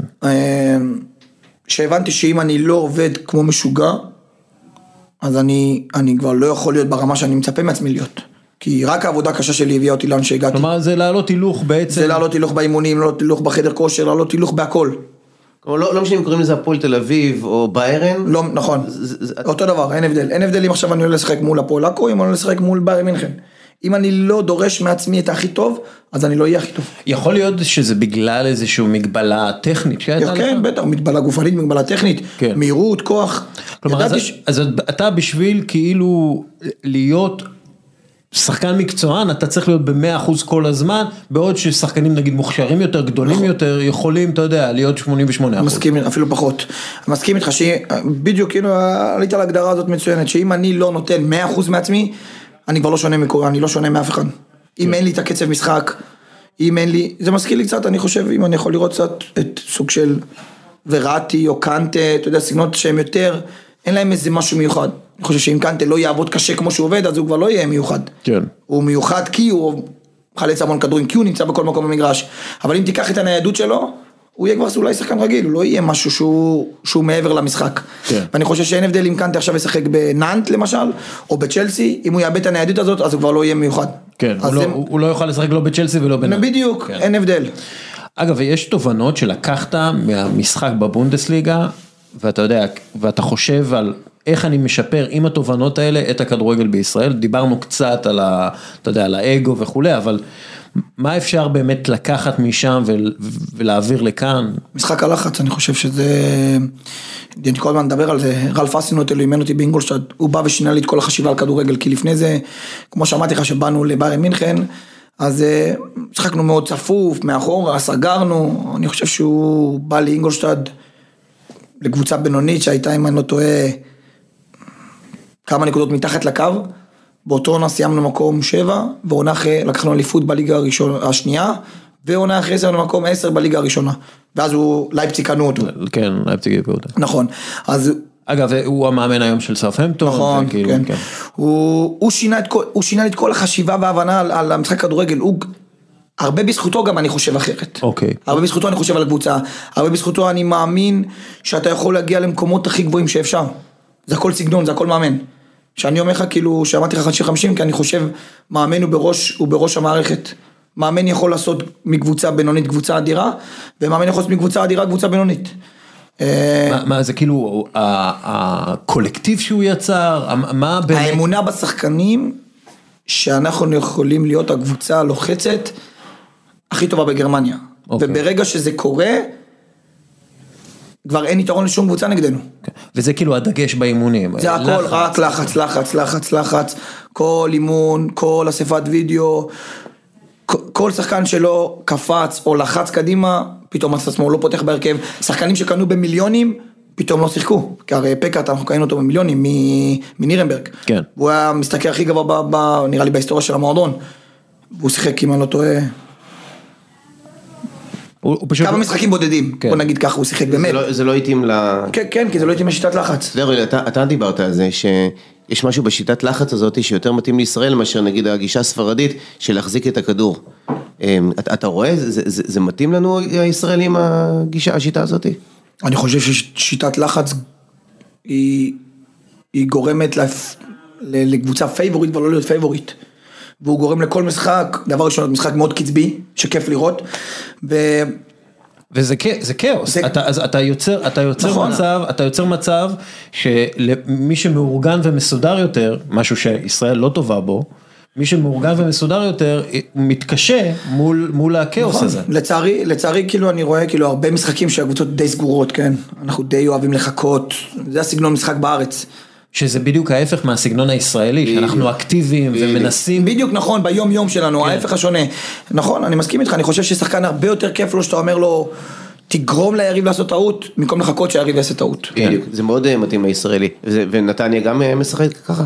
אמ, היום אנחנו משחקים, אני חושב, כבר תקופה ארוכה מאוד ככה. ואגב, כש, כשבונים קבוצה, אז צריך באמת למצוא את השחקנים נכון. האלה, שכאילו יכול להיות שיהיה שחקן יותר כישרוני, אבל הוא לא מתאים בהכרח, אז כאילו אתה מגיע עם התובנה הזאת. בדיוק, נכון, אני חושב ש... זה לא, לא מובן לי, כי מה שאנחנו אומרים עכשיו, לדעתי זה טריוויאלי, זה כל כך ישראלי מה שעכשיו אנחנו אומרים, אז איך זה שאתה לא רואה את זה בעוד קבוצות? למה כל הזמן עסוקים בלהגן, וקצת לעקוץ במקום לשלוט במשחק דרך זה שאתה עוקץ מתי שאתה רוצה? כן, אבל אני חושב שכאילו גם בגרמניה בוא נהיה אמיתיים, חוץ מרלף אסינוטל, שהוא באמת הלך על זה בכל הכוח, כל מאמן שהיה לי, והיו לי המון מאמנים, זה היה אצלם אסטרטגיה, לפעמים לחצנו, לפעמים היינו נמוך, אתה יודע, סוג של אסטרטגיה. רלף אסינוטל הוא היחידי שמבחינתו הלחץ כל הזמן, 90 דקות, אין לבוא לעמדות, אין כזה דבר עמדות. יש לחץ תמידי כל הזמן על היריב, ולא משנה נגד מי זה, ואני זוכר שהשחקנו נגד אה, פפ גוורדיולה, שהיה בביירן, שבאותו שבוע הם נתנו שלוש לאתלטיקו מדריד, והחזקת כדור היו ה-82 אחוז, מבחינתו זה היה ערך עליון. והוא בא נגדנו והיינו כמעט נראה לי אם אני לא טועה הם היו 52 אנחנו היינו 48 ובמצבים והכל והוא אמר שזה המשחק באינטנסיביות הכי קשה שהיה להם כי הם לא הצליחו להניע כדור. אולי ללחוץ כל הזמן זה מחייב כושר ממש עילאי וזה זה אגב, קשה. אני לא חושב שלכדורגלן הישראלי אין כושר, אני, אני חושב שזה הרבה קלישאה, יש, אפשר להשיג כושר, זה, זה לא בעיה בעיניי. אני אה, אגיד לכם שאתה לוחץ כל הזמן אתה רץ פחות מאשר שאתה לא לוחץ. וואלה. סטטיסטית. כן. כאילו בגלל שהרצפים של הריצות הם, הם כאילו קצרים יותר. נכון, הם גם קצרים יותר, גם אתה בעמדה שלך, שאתה עומד בעמדה, אתה כבר סוגר את האופציה שצריך לשחק אליה. אז אני חושב ש... שבסופו של דבר המשחק הוא, הוא, הוא יותר שוויוני בין קבוצות, ואתה בראש אתה פחות נשחק, אתה לא מגיב, אתה אתה יוזם. אתה גם גורם, הוא, הוא גרם לי להאמין בעצמי. כשבאתי מול בייר מינכן עד העונות האלה, לא האמנתי בעצמי שאני יכול לנצח אותם. ואני זוכר ששלו מנשה היה אצלי אה, בתקופה ההיא. הוא אמר לי, הוא אמר לי, בוא'נה, אתה פסיכי, איך אתה אומר? כי הוא ראה שאני מאמין שאני הולך לנצח את ביירן מינכן, הוא אמר לי, איך אתה, אתה מסתלבט, כאילו, מה אתה צוחק עליי? אני אומר לו, אנחנו הולכים ללחוץ אותם, ואני בטירוף, אתה יודע, כי עשינו את אלמחיס בנו כזה, לא יודע איך להסביר את זה, שיגעון כזה. וכשהיית מדבר איתי, היית אומר פה, פתאום שלם מנשה ראה אותנו משחקים, הוא השתגע, הוא אמר, בוא'נה, תקשיב, אתם, לא ראיתי כזה דבר. אז אתה יודע, זה משהו שאתה גורם לשחקנים להאמין בו. כי אם השחקנים לא מאמינים בו, אז אין, כי שיטת לחץ היא שיטה מאוד מאוד קשה, זה לא רק לרוץ קדימה. כן. כי אם אתה רץ סתם קדימה, אז ביירן יכול לתת לך שבע ושמונה חתיכות. משמעת אה, טקטית. משמעת טקטית לא ולהבין, היסטרי. להבין בדיוק מה אתה עושה בלחץ. להבין כל עמדה של, כל עמדה במגרש, מה היא עושה. אגב, מי השחקן שהכי טוב עומד בלחץ? כי יש כאילו גם, יש את ה press resistant, וכאילו יש את ה pressing ויש את ה press resistant. סרג'ו בוסקטס, הוא נכון. כאילו הכי טוב בעולם בזה. אי אפשר להוציא לו את הכדור, אבל ש- מי אתה, מי השחקן אה. שהכי טוב, שאתה שיחקת נגדו, שעומד בלחץ הכי טוב? צ'אבי אלונסו, כן. נגדי, הוא, הוא, הוא תמיד היה במקום הנכון. אתה יודע, הוא כזה, אגב, גם כן שור, נכון? כן. כאילו זה... הוא גם תמיד, אתה יודע, הכדור כזה תמיד נפל לידו, לא יודע איך להסביר את זה. הוא כאילו, היינו מסיימים את המשחק, אתה יודע, בגרמניה מתפרסמים הנתונים, מתפרסמים, ואני הייתי רץ 11 וחצי והוא היה רץ 10 וחצי, אבל הרגשתי שהוא נמצא בכל מקום. כל הזמן הכדור נופל. זה אגב הוא הביא מאנגליה, ואני זוכר שראיתי איתו ראיון, שהוא אמר, כדור שני, כדור שני באנגליה הוא אובססיבי בקשר לזה, בגרמניה פחות, והוא הביא את הכדור שני, ל... מה זה כדור שני? כדור שני זה כאילו זה הכדור שנופל. הכדור שנופל, נכון. נגיד, אה, הכדור שנופל מהמהלך הראשון. לא כדור, נכון, בדיוק לא הכדור הראשון, הכדור השני. כן. שזה באמת הוא אולי הכי חשוב בכדורגל. אז הוא באמת כל הכדורים נפלו אליו, ובגרמניה זה לא משהו שהוא כזה, אתה יודע, לא, לא שמים לב אליו כל כך. ובאנגליה כי, כי לא כן. משחקים, לא משחקים הרבה כדורים ארוכים. כן. אז אה, הוא באמת, הוא, הוא... אה, נבחרת ישראל, איך, איך אתה זוכר את התפקיד שלך בנבחרת? יש לך 27 משחקים, אבל אתה חושב שהיית צריך לשחק יותר? אתה חושב שנבחרת ישראל הייתה צריכה לשחק אחרת? לא, אני מה חושב- מתאים יותר לכדורגלן הישראלי מבחינתך? אני חושב ש... שהייתה קצת אכזבה עם ה... בעידן של לואיס, כי באמת היינו נבחרת מאוד מאוד מאוד איכותית עם הרבה ליגיונרים, והגענו למשחק מאוד מאוד חשוב פה, נגד יוון. יוון, בשעה שלוש ביום שישי, ופישלנו. זה אולי ה- ה- באמת הדבר היחידי שאני זוכר מה, מהקריירה שלי בנבחרת ישראל, שבאמת כואב לי. אה, וחזרתי, למה פישלתם? אתה, אתה יכול כאילו... כי, כי זה למשל... היינו מאוד צעירים, אני חושב, כאילו השחקנים, השחקני המפתח ב- בנבחרת ההיא, זה היה אני, ברם, ביברס, גילי ורמוט נראה לי, ערן זהבי, איתי שכטר, היה גם... אה, רפאלוב. רפ- רפאלוב שיחק באותו משחק, נכון, היינו, אתה יודע, זה בעצם קמפיין ראשון של כולנו, כן. שהוא חשוב, ואני חושב ש... שלא הצלחנו לשמר את זה ב... ב... בקמפיין אחריו בא אלי גוטמן והוא, והוא חשב טיפה אחרת. והוא הביא שחקנים שבעיניו היו אחרים, הליג... כמה ליגיונרים חזרו לארץ, זה כבר לא היה, כבר לא היה את הפיק הזה. ו- אה, לואיס, הוא, תגיד, יכול להיות שמאמן זר מקבל החלטות יותר נקי מאשר המאמן לא זר? בנבחרת. אני חושב שכן, כי נרצה או לא נרצה, התקשורת מאוד חזקה בארץ. לא משנה מי יגיד לך שלא, ו- וינסו ל- לייפות את המצב, התקשורת הישראלית היא מאוד מאוד מאוד מאוד חזקה בכדורגל הישראלי, ובכל סיטואציה כזו או אחרת, המאמן הישראלי שומע מה אומרים, כן. שומע את הביקורת. מה ש... מה שאני חושב מאמן זר גם שומע, אבל, אבל לא, בו, לא באותה אינטנסיביות, לא באותה... פחות רעש. כן. אבל אני חושב, כאילו, כמו שנגיד את האמת, אם מביאים מאמן זר, צריך להביא מישהו שהוא פיצוץ. אם לא, אז תביא כבר ישראלי. כאילו, לא כל הזמן נביא מאמנים שהם, שהם, אתה יודע, כאלה... שהם בינוניים, בוא נגיד ככה, שלא עשו משהו ענק, או שלא הפילו לאיזה טורניר גדול. אם כבר הבאנו מאמן זר, בואו נשקיע את כל הכסף במאמן זר הזה. אבל למשל כאילו, אה, נגיד, כאילו ברמות שאני אומר לך, כאילו אה, נגלסמן כזה, באמת, כאילו ברמות של, של קלינסמן, כאילו אם אתה כבר משקיע, כמו שארצות הברית השקיעה השקיעה אז עם קלינסמן, כן. תשקיע את כל המשאבים והכסף, כדי שיהיה פה מאמן הכי איכותי שאפשר, שבאמת נלמד ממנו גם. אבל כאילו למשל אנדריאס הרצוג כזה ווילי רוטנשטיינר, יש את הביקורות עליהם מן הסתם, אבל הנבחרת שיחקה כדורגל מאוד מזוהה עם הנבחרת, הם שיחקו כדורגל דווקא מגניב, כלומר, כן, זה... לא, אני חושב שווילי בתור אה, מנהל מקצועי, אני חושב שהוא ברמה מאוד מאוד גבוהה, אני חושב שהוא עשה טעות שהוא ירד לקווים, כי אני לא חושב שיש לו, הוא... בסגנון שלו, בזה, הוא לא מאמן, אתה רואה את זה שהוא לא מאמן. אתה מבין? כן. אתה רואה, יש, יש סגנונות שאתה רואה שמאמנים, נגיד, נגיד יוסי בניון יכול להיות מאמן. הבנת? אה, ברק יצחקי יכול להיות מאמן. ווילי הוא לא, זה כמו ג'ורדי כזה. כן. יש סגנונות שאתה רואה שהם לא מאמנים, יש להם את הצד הניהולי יותר, הם יותר באסטרטגיות, יותר בהבנה, אתה רואה שהם פחות, כאילו, גם כשאתה מדבר איתו על כדורגל ספציפית, על תפקידים וכזה, זה פחות, אה, פחות מבין בזה. נכון, פחות מבין בזה. כן. לעומת שאתה מדבר איתו על בניית אה, מחלקת נוער וזה, ואתה רואה שהוא גאון, יש לו ידע בלתי רגיל, קורסים, על אה, הקורס הפרו, מה שהוא עשה בקורס הפרו זה משהו שהוא, שהוא אדיר, כן? כן. אגב, אה, מעניין אותי, נגיד אתה עכשיו המנהל המקצועי של, אה, של הנבחרת, כן? לק- לקחת את התפקיד של יוסי. אה, ואומרים לך, אתה יכול להביא כל מאמן שאתה רוצה. כל מאמן שאתה רוצה, אנחנו מביאים, אנחנו נביא את הכסף לזה. מי אתה מביא? קלופ. אוקיי.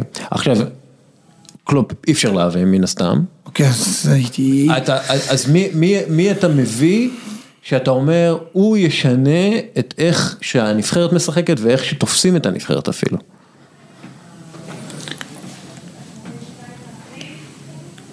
אזנהוטל, אתה מביא אותו? או שאתה לא עושה זה? בטח, הלוואי, אבל אתה יודע, כמו שאתה אומר לי, אני חושב שגם הוא יבוא, אבל אם היה לי כל כסף, כן, הייתי מנסה להביא אותו, ברור. אם מאמן ישראלי, זה באמת, זה לא בזה, אני חושב שאני הייתי באמת הולך על בן עילם. כי החיבור שלי איתו הוא כזה שהוא... שהוא מבין בדיוק, כי אם אני רוצה להצליח, אני צריך מאמן שבדיוק מבין ויודע, אני מבין מה הוא רוצה, והוא מבין מה אני רוצה, כי אם החיבור כן. בינינו לא טוב, אז אי אפשר להצליח. כן. מנהל מקצועי חייב שהמאמן יבין אותו בדיוק במאה אחוז, ושהמנהל מקצועי יבין מה המאמן רוצה במאה אחוז. אז, אז מה, בוא נעבור שנייה לנושא הזה. מה בעצם התפקיד שלך? אה, מה זה אומר מנהל מקצועי? זה מנהל מקצועי רק של הנוער? לא, זה, זה על כל המועדון. על כל המועדון. והחיבור עם בני, איך זה, איך זה עובד? אני בכללי כאילו בעבודה היומיומית שלי זה יותר הבוגרים והנוער. כי נערים א', נערים ב', נערים ג', יש לנו מנהל מקצועי שהוא סשה פלדמן, שאני דרכו אה, אה, אה, מנסה להעביר את, ה, את הפילוסופיית משחק שאני רוצה שהמועדון כולו ישחק. הוא עושה עבודה אדירה גם, כן, מחלקת נוער. יש לנו, המחלקת שלנו, שלנו השנה עשתה קפיצה, קפיצה אדירה. ואני רואה את עצמי כמנהל מקצועי שהוא פועל בשטח. אני לא מנהל מקצועי שאני בא עם חליפה ואני יושב בצד ואני, ואני, ואני צופה באימון. אני עם המאמן בעבודה יומיומית, אנחנו עובדים אה, בשיתוף פעולה מלא, וגביית הרכב, חילופים, זה, זה הכל של המאמן, ברור. אבל אני איתו בעבודה יומיומית, ביחד, שחקנים שהבאנו, אנחנו רוצים שהם יקבלו את הבמה, ועל הסגנון משחק שאנחנו רוצים לשחק בו, מנסים כל הזמן לשפר, כל הזמן להשתדרג. אז מה, כאילו אתה יושב, אתה יושב עם בני ואתם אומרים לו, תקשיב, אני רוצה לשחק אה, 4-3-3 לוחץ, או... לא, אני כאילו, ובני, דבר ראשון הלחץ הוא שהוא הוא סוג ששלי ושל בני ביחד, גם שבני בא מהנוער של חיפה, הם, הם לחצו, הם לחצו סגנון טיפה שונה. ואני חושב ש, אה, שבני הגיע, אני והוא ישבנו ודיברנו ו, ועשינו סוג של אה, אה, תורת לחץ כזאת. כן. שלקחתי את כל מה שאסינוטל אמר לי, בני עם, עם, עם האנרגיות שלו, כי בסופו של דבר אתה צריך מאמן שהוא צריך להביא את זה לפועל. כי אם יהיה מאמן שהוא רגוע ושלו ושקט, אז זה, זה נוגד את, ה, את, ה, את, ה, את הלחץ. אז אני חושב שהשילוב הזה ביחד יצר, אה, יצר קבוצה מאוד מאוד אנרגטית לוחצת, שאני חושב שכל משחק שאתה רואה אותנו אתה נהנה לראות את, את נתניה. איפה הוא מרוויח אותך? נגיד, אני עכשיו אגיד, אחי, אה, על השולחן. יש לו המון ניסיון, אתה סיימת לא מזמן להיות שחקן, נכון, שחקת בגרמניה, איפ, איפה הוא נהנה מ... אני חושב בהבנ- בהבנה של משחק הלחץ. שם אני חושב כי היה לי את, המת- היה לי את המורה הכי טוב שאפשר. ו- ויש לך את ה, מה שנקרא את הניסיון בשטח, היית בקרבות האלה. נכון, יש לי, בדיוק, יש לי את הניסיון בשטח ואת האמונה בזה, כי ללכת על שיטת לחץ זה משהו שהוא קשה. שאתה רואה נגיד, אה, שאתה משאיר בשלוש שחקני התקפה מול אה, שלושה שחקני הגנה, זה משהו שהוא צריך אומץ.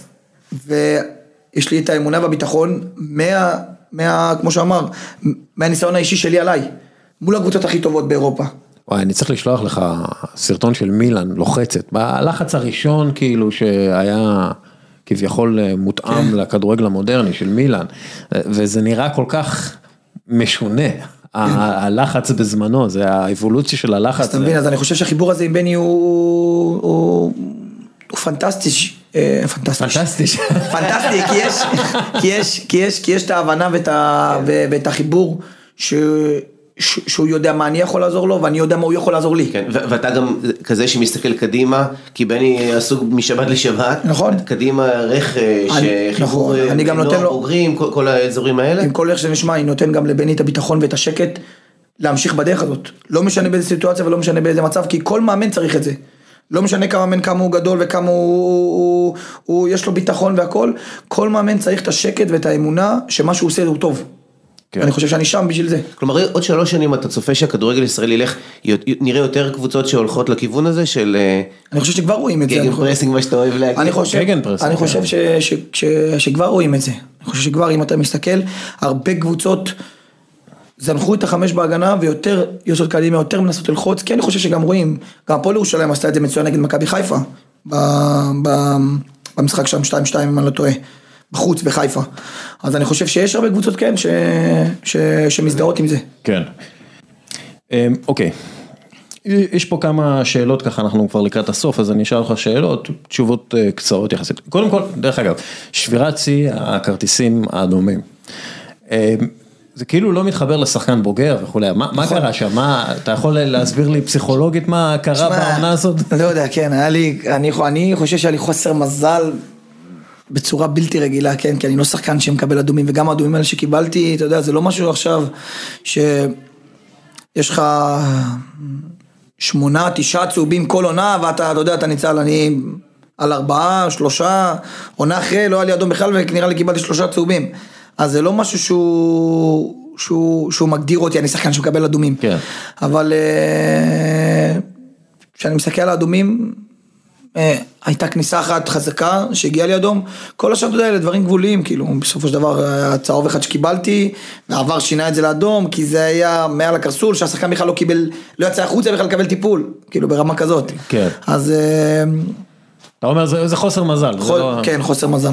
טוב, כמה שאלות אה, קצרות ואתה יודע, תענה איך שאתה בוחר לנכון. אה, איך בוחרים אנשים לעבוד איתם? חריצות, זה הדבר הראשון שאני... כלומר, האם אתה, זה לא משנה אם המאמן הוא מאמן מנטלי או, או, או, או מה שזה לא יהיה יכול להיות בקריירה? מישהו שהוא גאון כדורגל ברמה כזאת, והוא לא חרוץ, אני לא ארצה שהוא... שיעבוד אצלנו במועדון. כלומר, אתה מחפש, יכול להיות שאתה מחפש את עצמך בכל אחד שאתה עובד איתו? יכול להיות, כן. אני מחפש קודם כל אנשים חרוצים, כי אני יודע שאם הוא, הוא גאון וחרוץ, אז אה, מצאתי פה, יש לנו את המנכ"ל שלנו, ניב גולדשטיין, לא יודע אם אתה מכיר אותו. הוא גם גאון וגם חרוץ. כאילו ברמה כזאת, אז אתה יודע, יש לך פה איש מקצוע שהוא הוא באמת ברמה מעל. אז אתה מבין את, ה, את, ה, את, ה, את, ה, את המקום של גאון וחרוץ. ויש לנו אנשים שהם רק חרוצים. ואז אתה רואה את ההתפתחות שלהם מ- משלב לשלב, אז זה משהו ש, שאתה רואה את ההתפתחות, אתה מבין שברגע שיש לך בן אדם חרוץ, הוא יכול להגיע לכל המקומות. ואם יש לך מישהו שהוא גם גאון וגם חרוץ, אז בכלל הרווחת פה... אבל אתה יודע, צ'קפוט. אחד מהמאמנים הכי טובים בכל הזמנים של ריצות קצרות, הג'מייקני סטיב פרנסיס, אמר, אני לא מחפש את הכי מוכשרים, אני מחפש את הכי חרוצים. אני מחפש את האנשים ש... כי להם יש את הפוטנציאל להפוך להכי טובים. בדיוק. למוכש... להכי מוכשרים, רק אם הם חרוצים הם יכולים להיות הכי זה מה שאני אומר, יש, כאלה, יש כאלה בודדים, שהם גם חרוצים והם גם מוכשרים. אז אה, אבל- זה, זה הדבר הראשון שאני מחפש. אבל בבניית קבוצה, כלומר, אתה צריך בקבוצה, אתה, כל קבוצה צריכה איזשהו גאון, לא? כלומר, אבל ה- ה- זה- זה, זה כל היופי למצוא את ה... אתה יודע, אני לא רוצה... לא רוצה לדבר על השחקנים כי... בכללי, בכללי עולה, עולה לשחקנים ישראלים קצת שאתה מדבר עליהם. יש אצלנו כמה שחקנים- שהם גם גאונים וגם אה, חרוצים. כן, הבנת? וגם יש אצלנו שחקנים שהם מאוד, כמו שאתה אומר, שהם מאוד מאוד מוכשרים, ושינינו אצלם את, ה, את, ה, את, ה, את הדבר הזה שהם פחות עובדים בשביל הקבוצה. כן. הבנת? שהם נהיו יותר חרוצים. זה משהו שהוא קשה מאוד לעשות, אבל בגלל שיש לנו קבוצה כזאת מלוכדת ומחוברת, אז, הם- אז אתה מצליח לעשות. גם שיש לך מאמן כזה, שהוא דורש מהשחקנים כל הזמן, ובני הוא כזה, הוא דורש כל הזמן מהשחקנים מצוינות. ואתה אתה בתור מנהל ספורטיבי, כמה חשוב לך המדדים, אה, למדוד את החריצות? אוקיי. בכ- אנחנו מודדים אצלנו כמעט כל דבר, כל דבר אצלי הוא בסופו של דבר שאני... העיניים זה דבר חשוב וטוב, אבל זה לא הדבר העיקרי מבחינתי. בסופו של דבר אני יכול לראות במגרש והיו אנרגיות והייתה התלהבות, פתאום השחקן לא עשה משחק טוב. כן. כי יש את המדדים, היום בכדורגל הכל נמדד. אז בסופו של דבר זה משהו שהוא מאוד מאוד מאוד חשוב לכדורגל המודרני, שאני רואה בו, שאני רואה בו ערך עליון. איזה סטטיסטיקות אתה אוהב במיוחד? אני אוהב את המדד ה-XG מבחינתי שהוא מאוד, מאוד משקף את המשחק, שאני, שמבחינתי אומרים לי עשינו משחק טוב וה-XG שלנו 0.9 אז לא עשינו משחק טוב, כן. על מי אנחנו משקרים, אבל שנגד באר שבע נראה לי ה-XG שלנו היה 2 נקודה משהו, אז אה, זה משחק טוב בעיניי. כן. השחקנים אה, קונים את זה? כאילו, יח- יחד איתך או שפחות... אה, הם לא מבינים בזה, בוא נהיה אמיתי. הם באמת לא, זה לא משהו ש... אני אם אני אשאל אה, 90% משחקני ליגת העל מה זה מדד ה-XG, הם לא יודעים מה זה. טוב, ש- שיקראו אותי קצת, אני, אני מת על ה-XG. כן. XG זה החיים. אמ, איך יודעים שעושים עבודה גרועה? אה, כי אגב, אגב, זה קורה לנו המון, אנחנו עובדים קשה מאוד, חרוצים מאוד, אבל העבודה לא טובה, כאילו, משהו... כן, אתה מרגיש את זה נראה לי, אתה יודע, לפעמים ש... ש... שפתאום דברים שעבדת עליהם ו- ו- ו- ועשית אותם טוב, אתה רואה פתאום שהם, שהם ברמה, שהאיכות שלהם היא, היא פחותה. ואז אתה מבין כאילו שמשהו בדרך לא עשית טוב. שמשהו בדרך אולי טעית באיזה משהו. אני אשתף אותך במשהו שהוא... אנחנו לוחצים בצורה מסוימת, עד המשחק מול מכבי תל אביב. צורה מאוד מאוד ברורה. לא רוצה להיכנס לזה ל... ל- לא, לא, לא צריך, אה, לחשוף, אה, נכון, בדיוק. אה, כן. ידענו שמכבי תל אביב ישנו טיפה. ואני זוכר שישבנו, ו... ו... ואני ובני התחלנו לחשוב ביחד, אז, אה, אז ידענו שהם, שהם, שהם יעשו משהו שונה, ואני חושב שהפתענו אותם בזה שלחצנו בצורה שונה. אז כאילו... מה- זה- ראינו את זה, ראינו את זה שפתאום הם עשו כן. דבר שקבוצות אחרות לא עשו. זה כאילו לשבת, זה, זה אשכרה לשבת כמה שעות מול הוידאו ול... כן, אני חייב להגיד גם שנעזרנו ברלף אסנוטל בקטע הספציפי הזה. אוקיי. דיברתי איתו כי הרגשנו את זה באימון, ראינו באימון. בני בא אליי באימון ואמר לי היה ככה וככה, כאילו כמה דברים ספציפיים ש... ש... שיצאו מהלחץ שלנו באימון. ואז אה, אה, דיברתי עם, עם רלף אסנוטל והתחלתי לשאול אותו כל מיני, כל מיני דברים על סיטואציות כאלה ואחרות והוא מאוד עזר לנו. ואז אני חושב שבני בא לדשא ו- ועשה את זה, פתאום הוא אמר לי וואו, זה זה, זה מצוין, כן. הוא, הוא מבין מה הוא אומר. אה, כן, הוא אז- אמר כן, וואו, יצא פצצה. אגב, מה, אתה כאילו בוואטסאפ עם אה, אזנו? לפעמים בשיחות, לפעמים בוואטסאפ, כן. אה, נחמד, לא- לא, זה לא רע. כן. אה, מה מקור המוטיבציה שלך? אה, להיות הכי טוב במה שאתה עושה. אוקיי, אבל מאיפה זה מגיע? אה, מאיפה זה מגיע? אה, יכול להיות שזה מגיע מה, מהאזור הזה של הפריפריה, או שמה, מה, לא יודע, מהגודל, מה... לא, אני לא יודע, לא, זה מגיע ממקום שאני רוצה, באמת, כאילו, באמת, באמת, אני, רוצ, אני רוצה להפוך את הכדורגל הישראלי לכדורגל יותר טוב, כדורגל יותר איכותי, כדורגל שהוא נטו חושב על כדורגל. פחות צהוב, מה שקורה אצלנו המון, שזה... זה לפעמים גם מרגיז אותי. שאני שומע כל הזמן שכאילו, פתאום שאני רואה סתם כותרת שאשתו של שחקן מסוים אמר משהו, זה תופס כותרת ענקית, ופתאום שלא יודע מה, קבוצה מליגה לאומית נתנה משחק אדיר ופירקה קבוצה אחרת, אז אתה רואה את זה באיזה מקום שולי. כן. אתה מבין, אני חושב שאנחנו צריכים לתת הרבה יותר במה לדברים עצמם של הכדורגל. לדבר נטו כדורגל, לדבר על מדדים, לדבר על דברים ענייניים, ולא לחפש את הכותרת, לא לחפש את הצהוב, לא לחפש את ההתלהמות, לא לחפש את אלה ש, ש, שעושים כותרות. כן. ככה אני רואה את זה. אמ, מורשת אישית, כמה היא חשובה לך? מאוד. מה, מה אתה עושה בשביל אה, לקבע את המורשת הזאת?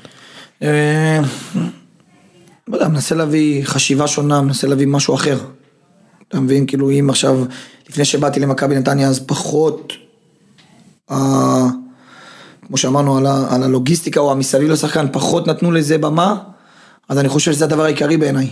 שכל שחקן שבא למכבי נתניה ירגיש שמתייחסים אליו כמו שהתייחסו אליי בבונדסליגה ברמה כזאת באמת. אם זה אמבטיות קרח, אם זה סאונה, אם זה ארוחות, אם זה שהדשא יהיה ברמה הכי איכותית שאפשר.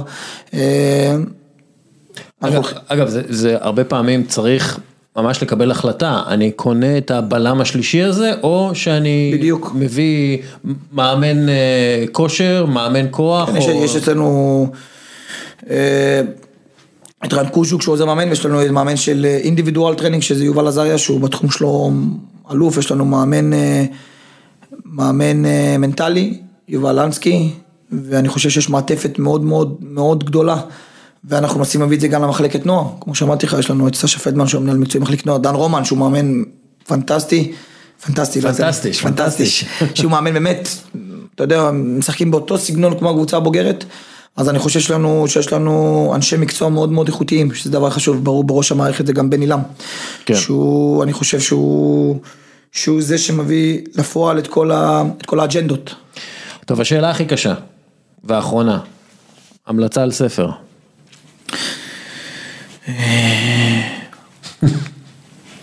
לא זוכר איך קוראים לספר הזה, אבל קראתי אותו לפני כמה שנים. על מה? תחשוב ותתעשר, משהו כזה. את המה? לחשוב, אה, לחשוב, אה, תחשוב ותתעשר, לא זוכר בדיוק. מה- מה מה היה בספר כאילו שהשפיע על, עליך? על ה- מה שאתה מדמיין, מה שאתה חושב, מה שאתה קם בשבילו יום יום, זה מה שבסופו של דבר אתה, אתה, אתה... כן, לחשוב- לחשוב ולהתעשר, זה ה... נחשוב, יש, אה, אתה ראית? כן, נפוליאון- נפוליאון היל. נכון, כן. נכ- נכון, בדיוק, לחשוב ולהתעשר. ספר מומלץ. ומה- קשר שאני מאוד, אני, אתה מכיר אותי פה ושם, אתה רואה את הפוסטים והדברים שאני מעלה, אני מאוד מאוד מאוד מקושר לדת. כן. אז אני קורא המון ספרים של החפץ חיים, כל מיני, אתה יודע, דברים כאלה שמאוד מחברים את עצמי לאהבת חינם. שזה כן. משהו שהוא מאוד מאוד חשוב לי. אגב, זה משהו שהתחזק אצלך עם השנים? או מאוד, שאתה- בגרמניה במיוחד. כן. משהו שהתח... ש... כל התורה עומדת, כי הרבה אנשים באים אליי ואומרים לי, אה, תראה מה הוא עשה. אה, איך הוא דיבר להוא ככה. מבחינתי כל התורה עומדת על ואהבת לרעך כמוך. כן. כל התורה עומדת. הרי מי שלא עושה את זה, אז מבחינתי, אז הוא, אז הוא שם תחפושת.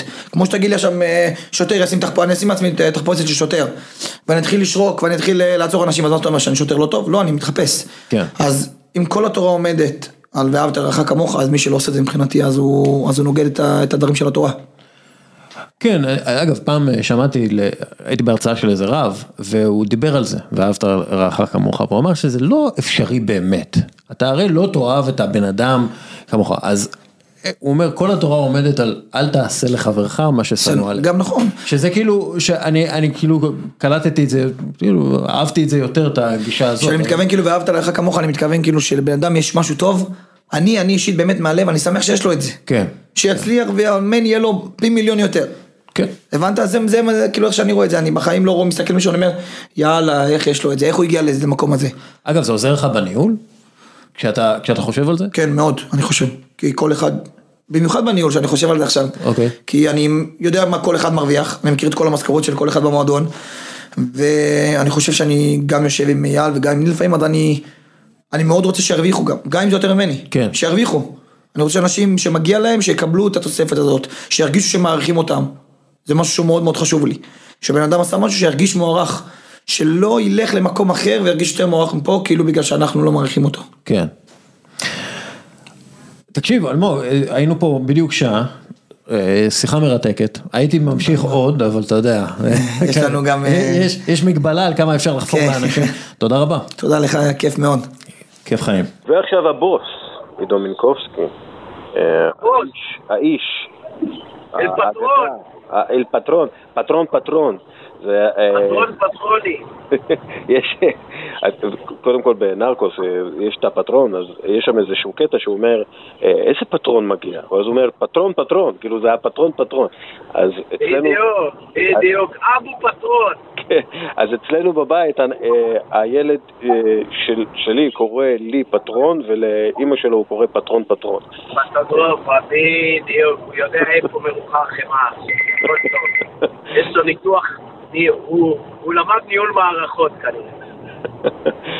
בוא נדבר, היה השבוע אה, רגע אה, מקסים ומרגש באנפילד שבדקה השביעית כל אוהדי ליברפול קמים ומריעים לכבוד אה, קריסטיאנו רונלדו שבטרגדיה נוראית איבד את הבן שלו בלידה, אחד מהתאומים שלו וזה היה רגע מאוד מרגש ורגע שאני יודע שעבורי וגם עבור אחרים החזיר המון אמונה בכדורגל כגורם חיובי. אז אני רוצה להיות איתך רגשני וחיובי. תספר לי על הרגעים שינוי, אתה אומר, המרגשים אם שלך. אנחנו כבר ערב, ערב המימונה.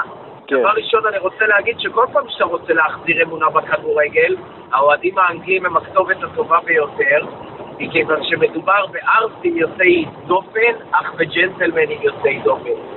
הם יכולים לריב מכות רצח בתחנת אוטובוס או באנדרגראונד, ואז להיכנס לאנדרגראונד, ובעודם חבולים בבית לוינשטיין לפנות מקום לאישה בהיריון, איש מבוגר או ילד קטן. מדובר בארצים ג'נטלמנים בלתי. עכשיו, שאנחנו אה, רוצים לפרוט ככה, זה קתרזיסים הייתי אומר, רגעי שותפות גורל מגניבים בכדורגל, לא, אני לא אשקר לך, אני לא הכלתי כלום לפינה, לא אשקר לך. אני עכשיו, בזמן שאני מעריך במילים אני חושב על כמה רגעים, אבל בוא נראה אם אני מדייק. אתה אומר דברים של סולידריות, נכון? כן. אין דבר נפלא יותר, דבר ראשון, גם אם הוא מבוסס על רגשות של איבה, ששתי קבוצות משלבות ידיים אל מול אויב משותף, וזה גורם לחגיגה ענקית. כמו שאוהדי הפועל חיפה המציאו שיר במחזור הראשון, אחרי העונה שזהבי נתן בדקה המאה להפועל תל אביב את האליפות בטדי, חיברנו שיר שאומנם אפילו את הצנזורה בפודקאסט שלך לא תעבור, אך היית רואה אצטדיון שלם אוהדי הפועל חיפה והפועל תל אביב, שרים שירים ביחד לגילי ורמוט ולמכבי חיפה. דבר שני, אני אגיד לך עוד פעם משהו שמבוסס על איבה, אך זה היה מקסים בעיניי. האם אתה זוכר שהיה תקופה שכל קבוצה אנגלית שבאה לטורקיה יצאה עם שני אוהדים מתים דקורים, חבולים, סוכלו באבנים והאכילו אותם בכיסאות וקבב? כן. אתה זוכר, הייתה תקופה כזאת, ואז היה גמר בקופנהגן לדעתי, או באחת הסקנדנביות, של אה, אה, או חצי גמר, של קבוצה טורקית וקבוצה אנגלית, ופשוט כל הפירמות הכי גדולות בכדורגל האנגלי הלכו להגן על האוהדים שהיו מאוימים מהטורקים, והיה מהומות קשות, אני זוכר, היה מהומות קשות מאוד ברחובות, וזה היה מעשה סולידריות מדהים. דבר נוסף אני רוצה להגיד לך, תאמין או לא, בישראל קפריסין, שהפסדנו 3-2 בגלל כל שחקני מכבי חיפה, דוידוביץ', חרזי, כל אחד עשה טעות בזה, וכמובן שהאשימו את גרייב נעבך בהכל. אבל זה היה בימים ההם שעוד הייתה יריבות בין הפועל למכבי חיפה, והאוהדים הקפריסאים השתוללו עלינו. ממש היכו נמרצות באוהדי ישראל, ואז לא היה רשתות חברתיות, זה דבר שלא יכול להיות נראה ככה, אבל כילד בגיל בר מצווה, היה לי ממש מפחיד. ושלומית לימקובסקי, עליה השלום, אמי, זיכרונה לברכה, שהייתה אוהדת הפועל חיפה צרופה, לקחה ונדורה עם נהג קפריסאי והתחילה לעלות צבלים של מכבי חיפה שהיכו אותם, שבאו למשחק של נבחרת ישראל עם צעיפי מכבי חיפה. אבל אני יכול להגיד שאומנם אני מעודד את ההרן יונייטד גם נגד מכבי חיפה, אבין סדד, זה היה מעשה סולידריות מרגש, שותפות גורל, בארץ זרה, בניכר. והדבר האחרון שאני רוצה להגיד לך, זה שעליי, על עידו, אה, היינו במשחק אה, באייקס, ניצחנו, טובני רוסו גם החטיא פנדל וגם הפקיע פנדל. ניצחנו 1-0 באמסטרדם ארינה אחרי שוויצחק קרקס אותנו עם לאוטבוק 3-0 בקריית אליעזר. ובחור מוסלמי ערבי ממש הציל אותי מחוליגנים הולנדים שיכורים גלוחי ראש, שלמרות שהם סופר יודן, מסתבר שכל קבוצה זרה נהפכת להיות אויב. וממש, בחור ערבי הציל אותי, ערבי מוסלמי. איך הוא הציל אותך? מה זאת אומרת? נתן להם מכות, העיף אותם. בוא'נה, אתה, אתה היית, היית בסכסוכים אה, בינלאומיים, אתה, אתה משחק. אה, סחבק בחור אמוציונלי, אה, שלא ניחן אמנם בכוח פיזי יוצא דופן, אך בחוסר, בחוסר קריאת מציאות יוצא דופן. ותמיד חושב שהוא בגרינפריד חוליגנס, הוא לא מבין שזה לא המטאברס פה איתו. כן, אפשר להגיד שקיפלו אותי על ארבע. אותי, כן? לא ישקר. כוחות השוק לא שמרו עליי. אה, אבל אני רוצה להגיד לך שאין ג'נטלמנים כמו הבריטים, באמת, אני... האנגלים, אני פשוט מאוהב בהם, הם... השלב האבולוציוני הבא של הישראלים. ארצים, נחמנים, אמוציונליים, כמו הישראלים, אנחנו עומדים בתור. אגב, אה, אה, באנגליה היה לי לא פעם אה, סיטואציות של, אה, אתה יודע, שאני פשוט מזהה את השיכורים מרחוק מאוד. אתה, אתה מזהה את בהליכה, ב, ב, אתה יודע, במבט הריק בעיניים. את החלול, את הגינונים ואת החד גוניות במשימה, כי המוח יש לו יכולת רק למשימה אחת, רק ללכת, רק לקנות דירה, רק להיכנס זה זומבי כזה, כן. רק לריב מכות, ממש, זה בינארי, המערכת. כן. לא, אז היה, אני ב- הרבה פעמים הייתי באנגליה בראש השנה החדשה, אה, בגלל אגב, שזה גם ברכות על. הניצחון אתמול, יוסי לחם היה בשער האחורי. אה, כן, יפה, יפה. כן, מה, כן, זה קורה מדי פעם. ארבע שתיים, ארבע שתיים, ארבע שתיים על צ'לסי, וואו. אה, ולראות את, אה, את האנגליות, השיכורות, הולכות מכות, כשגברים גרילים שיכורים מנסים להפריד ביניהם. ולא, זה- ורק נכנסים להמולה כמו חור שחור, אתה נשאב לתוך ה... אתה, אתה שם, אתה רואה את זה מקרוב, ואתה... אה, זה- אבל הן-. אה, הן אלימות וחזקות כמו גויות, בצורה יוצאת דופן. תשמע, נכון? אני הייתי? עד... הייתי עד לכמה מכות בין בנות בריטיות, בין שדידות כאלה. בטח הם- מאפקס כולם, סתם. כן, עסק, סורי, אתה יודע, זה הקריות, הקריות אפקס. הקריות של לונדון. כן, אה, הם כולם צ'חלות. קריית ווטפורד. טוב. מה, דווקא אני, אני פשוט נהנה, אני רוצה להעביר את החיים שלי בפודקאסט, אחי, כמו במטאבר. מה, זה הכל עניין של כסף בסופו של דבר, אתה יודע, כמה אתה משלם? יאללה, נגביר את המימון, כמו מסאיושי סאן. יש לך fortitude. אה, מינקובסקי, שיהיה לך חג שמח. יאללה כפרה, שיהיה לכולנו חג שמח. Keep on rocking in the free world and טו טו טו טו טו טו טו. בדיוק. סתם, גנבתי את זה ממישהו, שעוד אה, נדבר עליו. אגב, הנה, אני אומר את זה בפודקאסט, שלא יהיה אחרי זה בריחה מאחריות. בבקשה, אוריאל דסקל, אתה תעריך את זה יותר מכל אדם אחר, הייתי אומר. כן. בבקשה לבדוק את הדמות שנקראת נרדואר. לא משנה איך כותבים את זה, זה יעשה לך autocorrect אליו ביוטיוב. תתחיל ברעיון של נרדואר עם פארל, המפיק slash singer songwriter ההיפ-הופ האמריקאי. אוקיי. תודה על הטוב. תודה רבה. בוק ריפורט. יאללה. יאללה, נדבר, ביי. ועכשיו גל קרפל בפינה החברתית בשיתוף בועטים את הגזענות והאלימות של, מהמגרשים של הקרן החדשה לישראל. בואו נדבר ציוד עידוד, גל, זה כן. היה דיבור השבוע.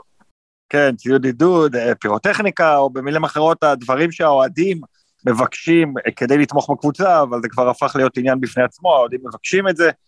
וכן, עושה רושם שיש איזו מגמה חדשה של המשטרה בעצם אה, אה, מנסה לנהל את כל העניין, ולהחליט למי מגיע ולמי לא מגיע להכניס ציוד עידוד על פי ההתנהגות שלהם.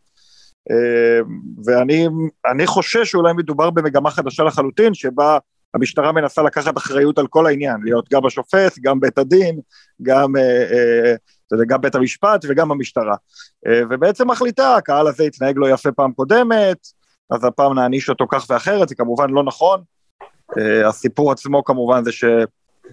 אה, למנוע או מנעו מאוהדי מכבי חיפה להכניס ציוד עידוד באמתלה שהם יכולים להסתתר מאחורי זה ולהדליק אבוקות, אבל למעשה, כמו שאפשר לראות בפרטים של העניין, אין קשר בין הדברים שאסרו עליהם להכניס לבין הכנסת אבוקות, אלא זה פשוט כן. נראה כעונש אה, על התנהגות לא יפה של הקהל במקרים קודמים.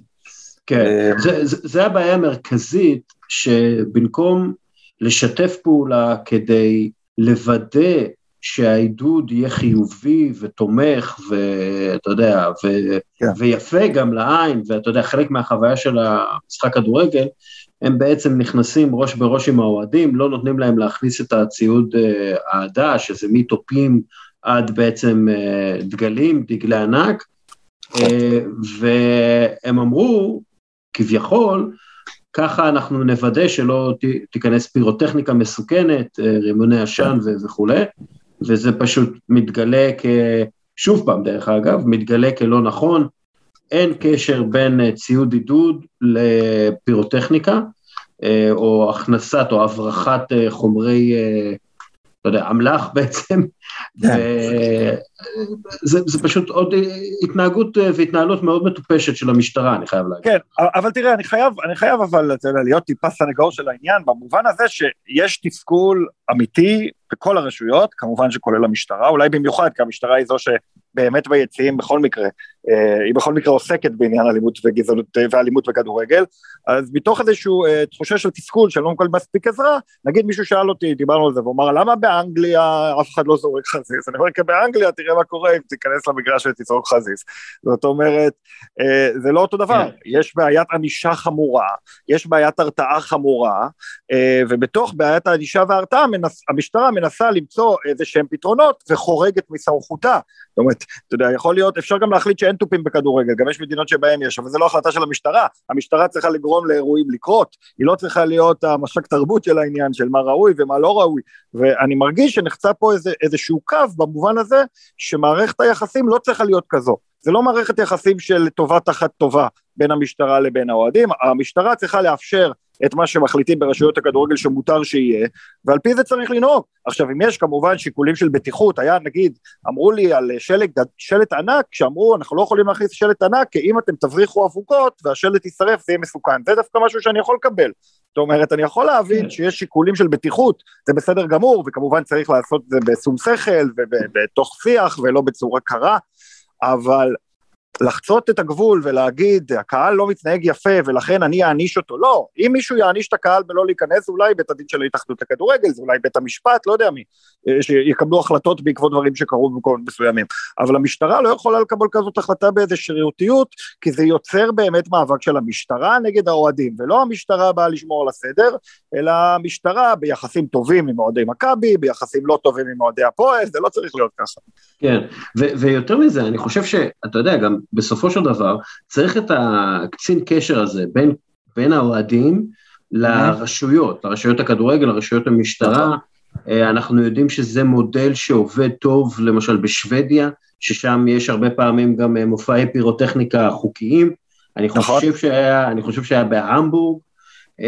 דרך אגב, מופע פירוטכני חוקי, זה פשוט אומר שיש, אתה יודע, מטפי...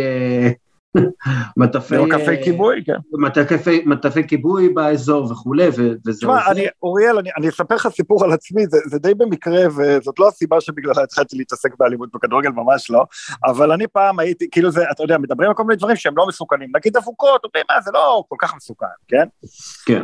אז אני, אני פעם הייתי במגרש כדורגל, ביציע של אוהדי מכבי חיפה בנתניה, במשחק שבו היה סוג של כמעט חגיגות אליפות, והדליקו אבוקה ביציע, ומישהו עם הרגל ניסה לכבות את, האבו, את, ה, את הכיסא הבוער, וחתיכה מהכיסא הבוער נכנסתי לתוך העין, שורף, הלכתי לבית חולים, הרופא חשש שאני אאבד את הראייה, ולמזלי הכל היה בסדר, פספס בסנטימטרים ואני בסדר, אבל ש...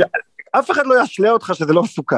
כן, זאת אומרת, כן. לחשוב שלהדליק אש בתוך יציע, זה לא, זה לא מסוכן, זה חרטא. זה מסוכן, אולי זה לא כזה מסוכן, אולי זה נדיר שזה מסוכן, אולי אף אחד לא מת מזה אף פעם, בסדר, או כמעט, כן? גם זה קרה. כן, כן. אבל להגיד זה לא מסוכן, זה, את זה אפשר לטאטא מתחת, זה לא נכון. זה פשוט לא נכון, ולטובת האוהדים ולטובת כולנו, צריך למצוא את ההסדרים. ההסדר שבו האוהדים מבריחים פנימה ומסכנים את הבריאות של עצמם והחברים שלהם ביציע, זה ממש לא המודל הרצוי, ו... וצריך למצוא דרך לטפל בו, וחלק מזה זה הרתעה, וחלק מזה זה שיח, זה הכל ביחד. פה אין לא הרתעה ולא שיחה.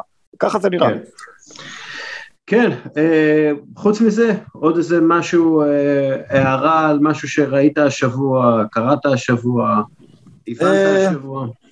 אה, לא, האמת שהיה כל כך הרבה כדורגל השבוע בעולם, כל כך נהניתי מכדורגל השבוע, אז האמת שלא, לא איזה משהו מיוחד, מה... אגב, מלבד הדברים הרגילים, הקריאות הרגילות, העניין, כן. דיברנו שבוע שעבר הרבה על העניין הזה של הקשר בין הטרור והדברים האלה לבין קריאות גזעניות, אז המשכנו לראות את זה, כן? כן. זה עצוב, אין, אין, אין לי מה לומר יותר, אתה יודע, כשיש איזשהו טקס זיכרון, כולם נורא עצובים, ומהמקום הזה אנחנו רואים גזענות צומחת לפעמים, וזה קורה כן. בהרבה מועדונים, וזה עצוב לראות. ואגב, צריך להגיד משהו על, אתה יודע, על אוהדי ליברפול שבעצם אה, הביעו את אה, תמיכתם בקריסטיאנו רונלדו בדקה השביעית אה, במשחק בין ליברפול למנצ'סטר יונייטד, קריסטיאנו רונלדו איבד את אחד מתאומיו בלידה, ואתה יודע, זה היה רגע שבאמת, אני יודע שעבורי זה היה מאוד מרגש, ואני יודע גם כן. שאחרים, זה, זה גם כן ריגש אותם וקצת החזיר להם את האמונה בכך שכדורגל זה דבר טוב וחיובי, ולפעמים, אתה יודע, התרבות הרעילה סביבו קצת נכון. מקשה, קצת מקשה על אהבת המשחק, אבל, אבל באמת בסופו של דבר לראות את ה... את, ה, את אוהדי ליברפול, אתה יודע, שהם האוהדים שהכי שונאים את מנצ'סטר יונייטד, מביעים כן. ככה תמיכה גדולה בשחקן מנצ'סטר יונייטד, כוכב מנצ'סטר יונייטד, אה, בגלל כן. הטרגדיה שהוא עבר, זה, זה באמת היופי של המשחק. ו... כן, אני, אני חושב שגם בתור, בתור, אתה צודק, ואני חושב שדווקא ברגע הזה, אה, האוהדים של ליברפול, אלה שבדרך כלל נהנים מרגעי הניצחון אה, על היריב, אה, דווקא ברגעים כאלה אוהדים יש להם הכי הרבה גאווה לאהוד הקבוצה שלהם, שאתה מוצא את המקום למחוא כפיים לשחקן יריב, או להגיד איזה מילה טובה, או לעודד אותו אחרי משהו רע שקרה, דווקא אז התחושה של אהדת הקבוצה שלך גדלה, ובניגוד למה שכאילו נהוג לחשוב, שאם נפרגן לאחר אז זה זה, אה, אתה יודע, זה מוריד את מי שאנחנו, או משהו כזה, אז בדיוק להפך. זה בדיוק הרגעים שבו אוהדי ליברפול יוכלו להישען על זה לדורות, כדי להיות גאים בו, הרבה יותר כן. מאשר אה, רגעים אלימים כאלו ואחרים, או הפחדנו אותם לשתי דקות, או שטות כזאת שהקהל אה, בארץ מתעסק יותר מדי בהפחדות, ופחות מדי במשמעות, בעומק, במי אנחנו כקהל, ומה טוב בנו, ולא רק מה מפחיד בנו. אז... מקווה שיקחו כן. השראה מליברפול בעניין הזה.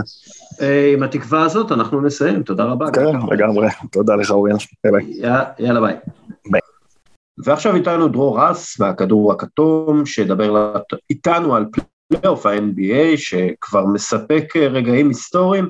אה, דרור, אתחיל עם שאלה ששאל אותנו בטוויטר, יונתן קרי, הפיזיותרפיסט וחבר ה pod, יש מצב שהרבע הרביעי של בוסטון במשחק השני נגד ברוקלין, הוא אחד המרשימים אי פעם, לא רק של בוסטון, אלא בכלל, בתולדות פלייאוף. אה, תשמע, מן הסתם זוכרים רק את הדברים האחרונים, אז יכול להיות שאני מפספס, אז אני לא אומר באופן גורף. אני כן יכול להגיד באופן גורף, זו ההגנה הכי טובה אי פעם שעשו על קווין דוראנט. כן. Uh, שנים הוא גם השילוב של הגובה והכישרון שלו, הוא נחשב שחקן שאי אפשר לשמור עליו, שיכול לקלוע תמיד, לא משנה מה, ופתאום מגיע יודוקה עם הסכמות ההגנתיות, ופשוט גורם לו להיראות אנושי, ורואים אותו, והוא לא רגיל לזה, היו רגעים ה...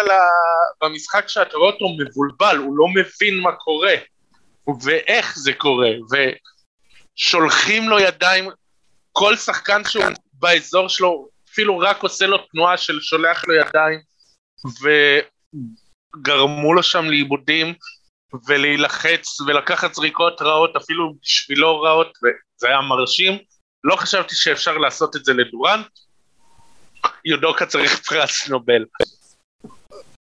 אגב, עד כמה הסיטואציה הזויה, סלי שדה בסדרה, בוסטון ברוקלין, על הורפורד 14, קווין דורנט 13. כן, תשמע, זה... זה עד כדי כך, זה, זה ברמת ההזוי, שזה ההגנה על דורנט, באמת, אני רואה אותו כבר הרבה מאוד שנים, הוא לא נתקל בדבר כזה. זה מתחיל בטייטום, שפשוט עושה לו את המוות כש, כשהוא, כשהוא על הכדור. קשה מאוד לעבור את טייטום, אבל אתה יודע, כל התוכנית, ו, ותוקפים אותו, ו, אתה יודע, כאילו כמו, זה נראה הרבה פעמים כמו פשיטה של, אתה יודע, יצורים ירוקים על, ה, על החייזר הזה, אה, דורנט. אה, מה הם עושים כל כך טוב, והאם, וזאת השאלה המתקדמת יותר, האם זה בר קיימא או סוסטיינבל לאורך הסדרה כולה? Uh, בדיוק כתבתי על זה בסיכום משחקים שלנו בעמוד. אה, זה לא רק שעשו עליו טראפים, זה שלא נתנו לו לנשום. אה, כל הזמן היה עליו דאבל טים, כל היה עליו עוד דאבל טים או מישהו שנצמד לו לחולצה, שבדרך כלל זה היה גרנט וויליאם שעשה עבודה מצוינת. ושוב, זה כל מי שהיה בטווח נגיעה או בטווח זה, פשוט שלח לו ידיים באופן אקטיבי. כן. אה, והוא היה צריך לעשות פשוט מסלול מכשולים ולהתחמק מכולם, וזה הפריע לו. עכשיו, הדבר הנוסף זה שבדרך כלל יש לידו את קיירי, שקיירי פשוט היה באאוט טוטאלי היום, אני לא יודע למה, אם זה בגלל הקהל אז יופי, אם משהו אחר אז מקווה שיישאר גם למשחקים הבאים.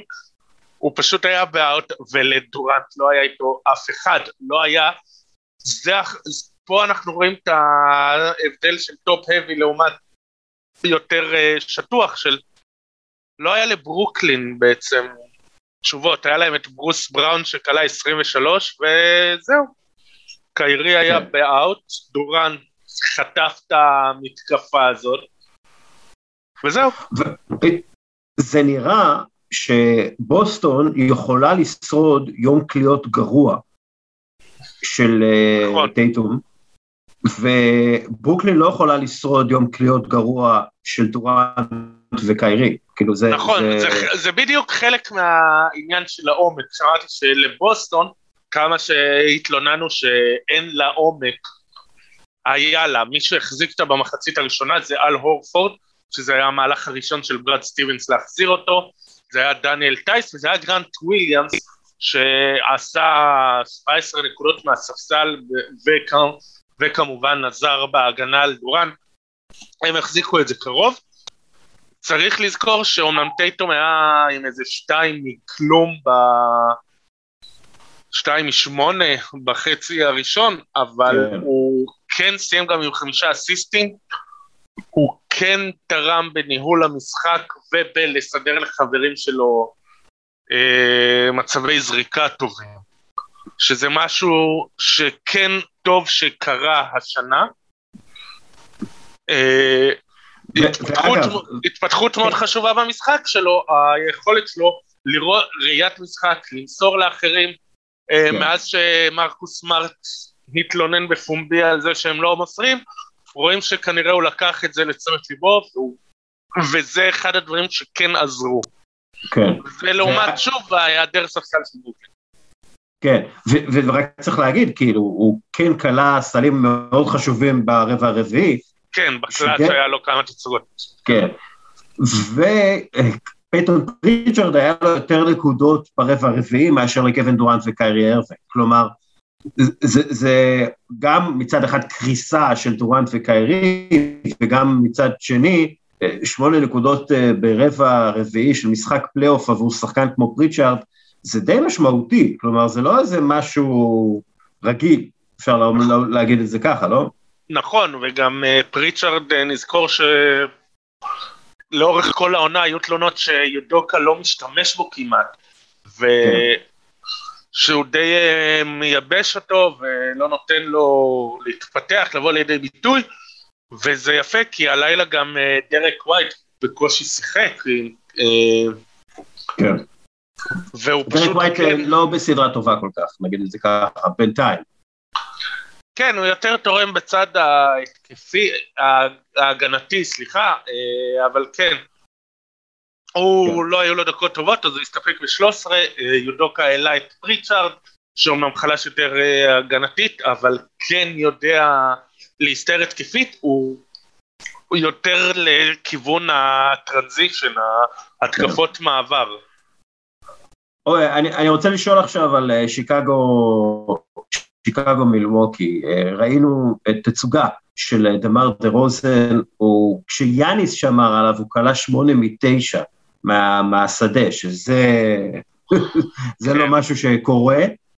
אה, בכלל, אגב, כן, משחק אה, מדהים של אלכס קרוסו, בכלל, פתאום נראו כמו אה, הקבוצה שהם נראו בתחילת העונה, וזה ניצחון ראשון של הבולס אה, על יאניס מאז 2017.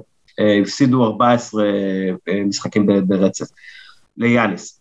זה, התצוגה הזאת, זה סוסטיינבל, זה בר קיימא, אני אגיד לך מה, זה החדשות העיקריות ממילווקי, זה העניין עם אה, קריס מידלטון, שהוא היה אדיר הלילה, עם חמש משבע מהשלוש, אה, 18 נקודות, ואז הוא יצא עם כאבים בברך, בינתיים גילינו שיש לו פגיעה ב-MCL, זה פציעה של כן. בערך שלושה שבועות עד חודש בחוץ, וחודש בחוץ בפלייאוף זה קריטי, אז צריך לראות איך הם מסתדרים בלעדיו.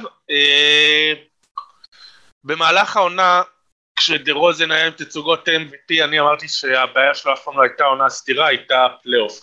כן. עכשיו הוא מגיע בפלייאוף, וזה היה אדיר, אה, ווצ'ביץ' ולווין גם כן עם איזה 40 נקודות ומשהו נקודות משותפות. אם דה רוזן יישאר ככה, אז זה מצוין, והם יכולים אולי לנצל את ההיעדרות של מידלטון. עדיין אני חושב שמילווקי גם בלי מידלטון יכולים לעבור את שיקגו, עכשיו יהיה להם יותר קשה פשוט. הם עדיין פבוריטים, כן? כלומר, מילווקי ברור. עדיין פבוריטים, כן. אה, אבל הפציעה של מידלטון בהחלט... אה, מי, מי יכול to step up שם? מי יכול אה, למלא את המקום שלו? פט קונוטון? אה, אתה יודע, זה... לא יודע. כן, לא, כן, פט קונטון דווקא כן היה יעיל במשחקים מסוימים, לא, לא הלילה. נגיד שנה שעברה הוא הראה יכולות, יש להם את ג'וונטה קרטר שהוא לא רע. הם יכולים לשחק אה, עם הרכבים יותר נמוכים, נגיד להעביר את וסלי מטיוז לשלוש ולהעלות את גרייסון אלן או ג'וון קרטר או משהו אחר. הם אה, כן יצטרכו למצוא פתרונות. וכנראה שבאמת אוקיי. נראה יותר את פט קונטון. כן, אה, אתה יודע, תשמע, אה, פתאום זה סדרה.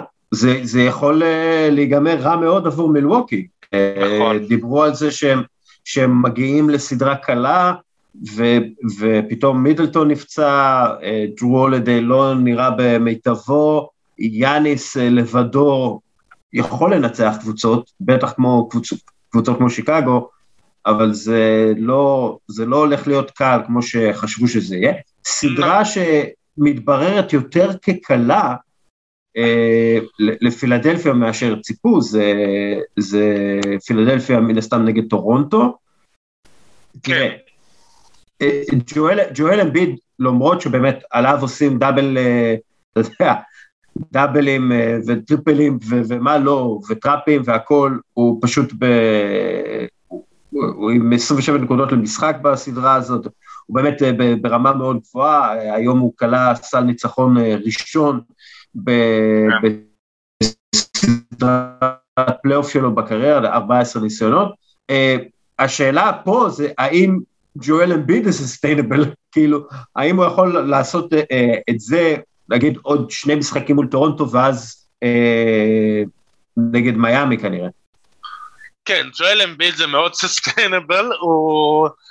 גם נזכיר, הוא במרוץ ל-MVP, והוא הוא גם עשה עבודת הגנה מאוד טובה הלילה. אה, טורונטו, אני חושב שאם הם היו בהרכב בריא מההתחלה, אז כנראה זה היה נראה אולי אחרת. כן, הם סובלים מפציעות. סובלים לא מ- sustainable. כן. כן, סובלים מפציעות, ואם הכל, אז זה היום נגמר בהערכה ובסל, ובזה שפילדלפיה היו צריכים סל ניצחון. מ-3-0 אף אחד עוד לא חזר, טורונטו לא, חוש... לא, לא רואה את זה שהם יהיו הראשונים, אולי הם ייקחו עוד איזה ניצחון ככה בשביל המורל, אל אבל... אה, תזלזל- אל תזלזל ביכולת של דוק ריברס לדפוק סדרות פלייאוף, אוקיי? נכון. זה, אה, זו יכולת היסטורית, אז בואו לא נזלזל בה. כן, אה, אבל זה היה 3-1, זה לא היה 3-0. כן, כן. אה, אוקיי, ש, שאלת הש... לפני שאנחנו עוברים לשאלת השאלות. מיאמי, אה, ג'ימי באטלר קלע ארבע שלושות בניצחון האחרון על אה, אטלנטה. אה, מיאמי, בשביל להתקדם בפלייאוף הזה, תצטרך שג'ימי באטלר יקלע משלוש, לא ארבע שלושות, שזה משהו שהוא לא עשה כל העונה הרגילה. אתה חושב שזה... אה, זה sustainable פלייאוף ג'ימי? אה, אה, כן, שיכול- נזכיר שבבועה היה לו 35% משלוש, ובפלייאופים בדרך כלל איכשהו האחוזים שלו לשלוש עולים, מה-24 העונתי, אה, אני חושב שזה כן, אני מאמין שכן, יש להם את היכולת שם, הוא מעלה הילוך בפלייאוף, הוא אה, אהבתי את ההסבר של במה דה ביו, של אחרי המריבה עם, אחרי המריבה של באטלר עם אה, ספולסטרה, שהוא אמר שג'ימי באטלר הוא אסהול, אבל זה, זה למה הבאנו אותו, כדי שהוא יהיה אסהול על, המ, אסהול על המגרש בשבילנו. כן. וזה בערך מה שהוא עשה, הוא פשוט היה אסול, ודרס שם את אטלנטה. עכשיו, עם אטלנטה אני די מאוכזב מטריאן, כן? אה, במיוחד אחרי ההתבכיינות שלו על השיפוט. כן. לא יודע, לא יודע אם ראית, הוא, כן. הוא התלונן שלא נותנים לו לעשות כלום, ושהשופטים מאפשרים לשחק איתו פיזי, וזה פלייאוף, ותתמודד, ואם אתה לא יכול להתמודד עם זה, אז כנראה שלעולם לא תצליח בפלייאוף. אה, הוא- הצליח בפלייאוף, אבל כאילו, אתה יודע, כן, היה, כן, היה איזה משהו ששנה שעברה הם שיחקו נגד קבוצות שמשחקות פחות פיזי, בקיץ בין הפלייאוף ההוא לעונה הזאת היה איזה שינויי חוקים שמאפשרים הגנה יותר פיזית, אז כן, אז ההצלחה שלו בפלייאוף ההוא זה לא כזה מדד להתמודדות שלו מול ההגנה פיזית. כן.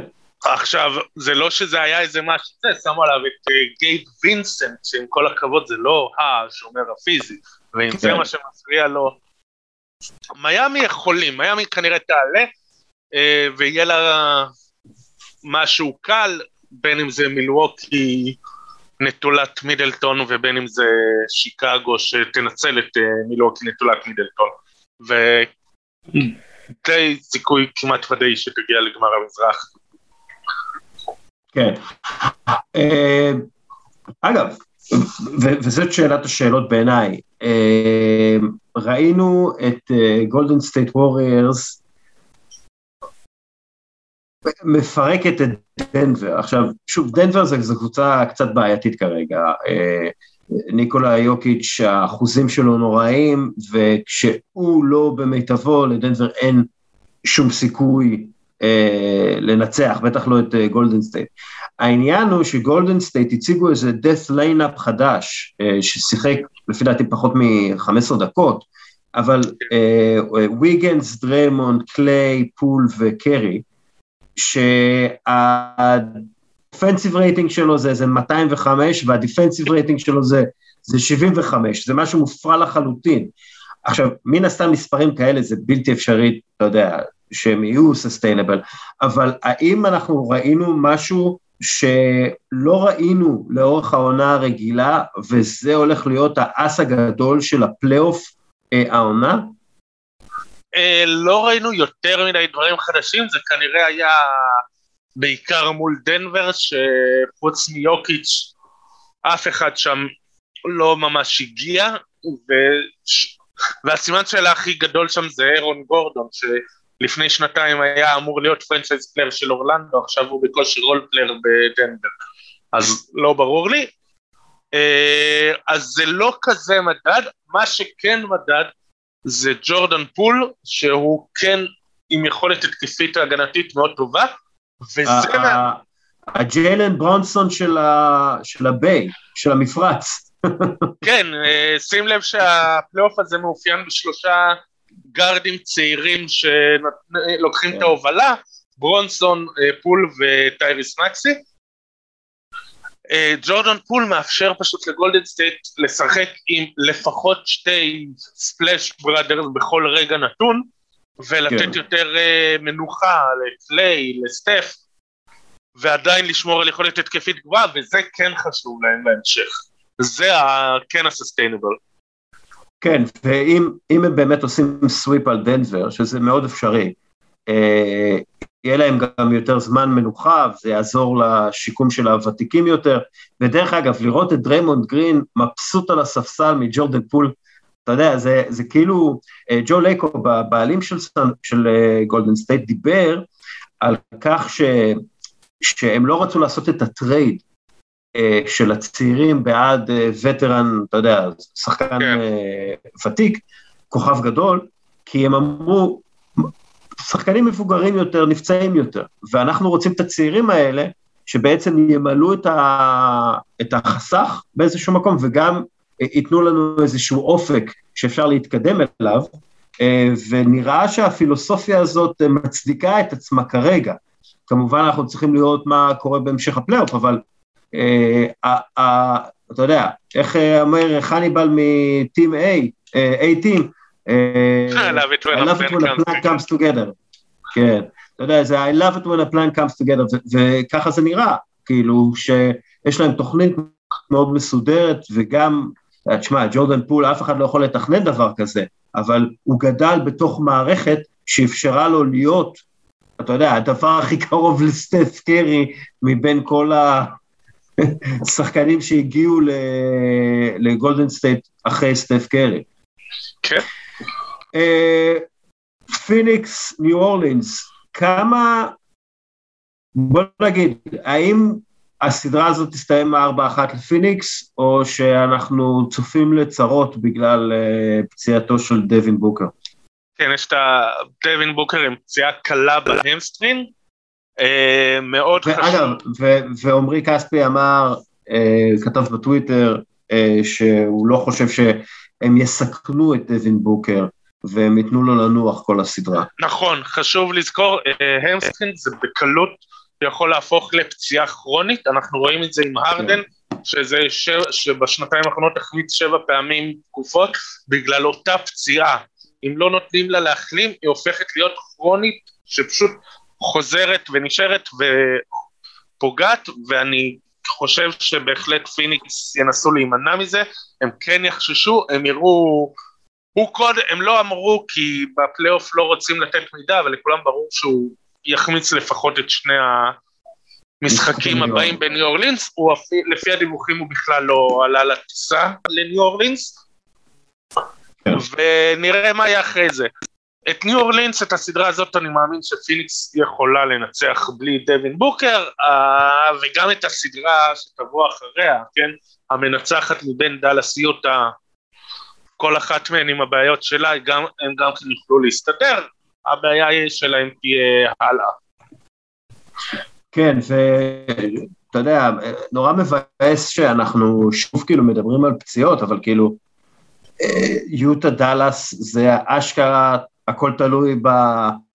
בשריר התאומים של אה, לוקה באיזשהו מקום, למרות שיוטה יכולה לדפוק את הכל בעצמה, כן? היא לא חייבת את לוקה מולה, אבל מן הסתם לדאלאס יהיה יתרון מאוד גדול אם אה, לוקה יחזור הלילה, ואנחנו לא נדבר על זה יותר מדי, אבל אתה יודע, זה כאילו, הלוואי והיה איזושהי פגרה אה, בין הפלייאוף לעונה הרגילה, כדי, אתה יודע, לאפשר לכל השחקנים אה, להשתקם בדיוק מהפציעות האלה, שמצריכות שבועיים, שלושה של החלמה. זה, זה כנראה יהיה בלתי אפשרי, אבל... אה, יש סוג של פגרה, יש מי שלא כן, בפנים, יש לו שבוע. כן, אבל זה לא באמת פגרה, כאילו, זה לא, אתה יודע, זה לא, ש... זה לא באמת פגרה. פגרה זה ש... יותר משבוע, אבל אתה יודע, עדיף אה, שבועיים, אבל זה מן הסתם לא, לא אפשרי, אבל uh, כאילו, עדיין מבאס לראות קבוצות מגיעות לפלייאוף והן לא שלמות. ודרך אגב, אני חושב למשל שהפציעה של מידלטון, שהיא הולכת להיות מאוד משמעותית, אתה יודע, זה גם פציעה סוג של אה, שחיקה בעיניי, אה, הדברים האלה. אמ, כן. אז כאילו, צריך, צריך כאילו, בשביל שהפלייאוף באמת יהיה ב, בין הקבוצות הכי טובות, צריך איז, איזשהו זמן שיקום כזה, שצריך לאפשר לשחקנים להשתקם, מכל הפציעות, והפציעה של, של אה, לוקה זה בכלל פציעה כאילו חסרת מזל, אתה יודע, זה חוסר מזל. במשחק האחרון שהוא לא היה צריך לשחק בו, כן. הוא נפצע. כל אה, הבדיחות ששלחו את השופטים מהעתיד למנוע את הפציעה של לוקה. ולא הקשיבו, לא הקשיבו לשופטים מהעתיד. אה, לא דיברנו על ממפיס מינסוטה, מה, איך מה, מה, מה יותר, בוא נגיד, בוא נשאל את זה ככה, מה יותר סוסטיינבל, ההצלחה של אה, מינסוטה, המשחק הראשון של מינסוטה או המשחק השני של אה, ממפיס? אה, לדעתי המשחק השני של ממפיס, חשוב לציין שתי קבוצות צעירות, אין להם יותר מדי ניסיון, אז רואים שם הכל אה, ניסוי וטעייה, מאוד גולמי, אה, והיה את ה... ואני חושב שהיה שם בסדרה הזאת את הכתבה שהתיישנה הכי מהר, הכי מהר והכי רע, כי כמה שעות לפני משחק 2, The Ringer יצאו בכתבה שלמה, שבין היתר התרכזה בממפיס עם אה, שובם של אה, מגדלי התאומים, שובה של האסטרטגיה של שני סנטרים, ואז כמה שעות אחרי זה, שלוש דקות, שמים את סטיבן אדמס, אנחנו ננצח ככה עם סנטר אחד, ו... וזה היה מאוד כן. יפה. אה, וכן, שתי קבוצות מאוד צעירות, ממפיס חשוב להזכיר, הקבוצה השנייה הכי צעירה בליגה. והיא מאוד עמוקה, רוב השחקנים... רגע, הקבוצה הכי צעירה בליגה? אוקלאומה סיטי. אה, או, כן, כן, הגיוני. כן. וממפיס אה, בשוויון עם דטרויט. ועכשיו כשאתה רואה שקבוצה הגיעה למאזן השני בטבעו, והיא השנייה הכי צעירה, אז הם יכולים את הפלייאוף הזה, יהיה להם פלייאופים בעתיד, ברור, בטוח, וזה מאוד מרשים. אה, הם משחקים שם ממש יפה, אה, ג'ארן ג'קסון, שבהחלט יכל להיות שחקן ההגנה, נעל שם את הצבע, יצא טוב, סגר, הוא מתמודד אה, מצוין עם קאט, קאט כן. עצמו קצת לא כל כך מסתדר בפלייאוף וב play-in. אה, בסדר. לא, לא פספסנו שום סדרה, נכון? דיברנו על הכל.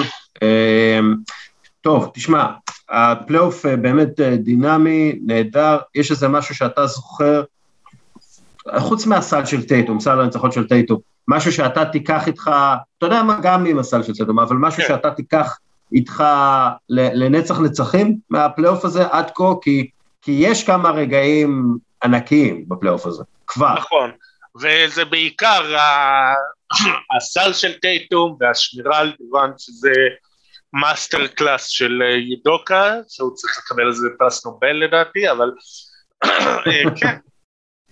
אה, כן, יש עוד דברים. בעיקר, יש הרבה סדרות, וגם להמשך, שזה יכול ללכת לכל כיוון. כמו שדיברנו קודם, יש גם הרבה פציעות, אז זה פית, אז דברים הופכים להיות יותר שוויוניים, אבל זה גם הופך להיות כזה, נגיד שיקגו ניצחה עכשיו, ותכלס זה היה אחלה, כי כבר חשבתי על לוותר על הסדרה הזאת ולא לטרוח כן. לראות בכלל. אז אה, תודה לשיקגו על אה, עוד אה, שעות ערות בלילה, תודה רבה לכם על זה. דרור רס, הכדור הכתום, תודה רבה. תודה לך. יאללה, ביי. אוקיי, עד כאן הפרק שלנו להיום, תודה רבה לדרור אס מהכדור הכתום, תודה רבה לאלמוג כהן ממכבי נתניה, תודה רבה לקבוצת חטיות ולמינקובסקי תקשורת, ומי עוד? אה, לגל קרפל, לגל קרפל מהקרן החדשה לישראל ולניב נחליאלי, וגם, דרך אגב, לאלון פרץ שעשה את המוזיקה אה, לכבוד ה... אה, לכבודנו, אנחנו צריכים, אה, לא הזכרתי אותו הרבה זמן, אבל בכל זאת, אלון פרץ, הוא כובש מלא שערים אה, עבורנו בכדורגל של יום רביעי, ותודה רבה לך, מאזין יקר, שנשאר עד הסוף, יאללה, ביי.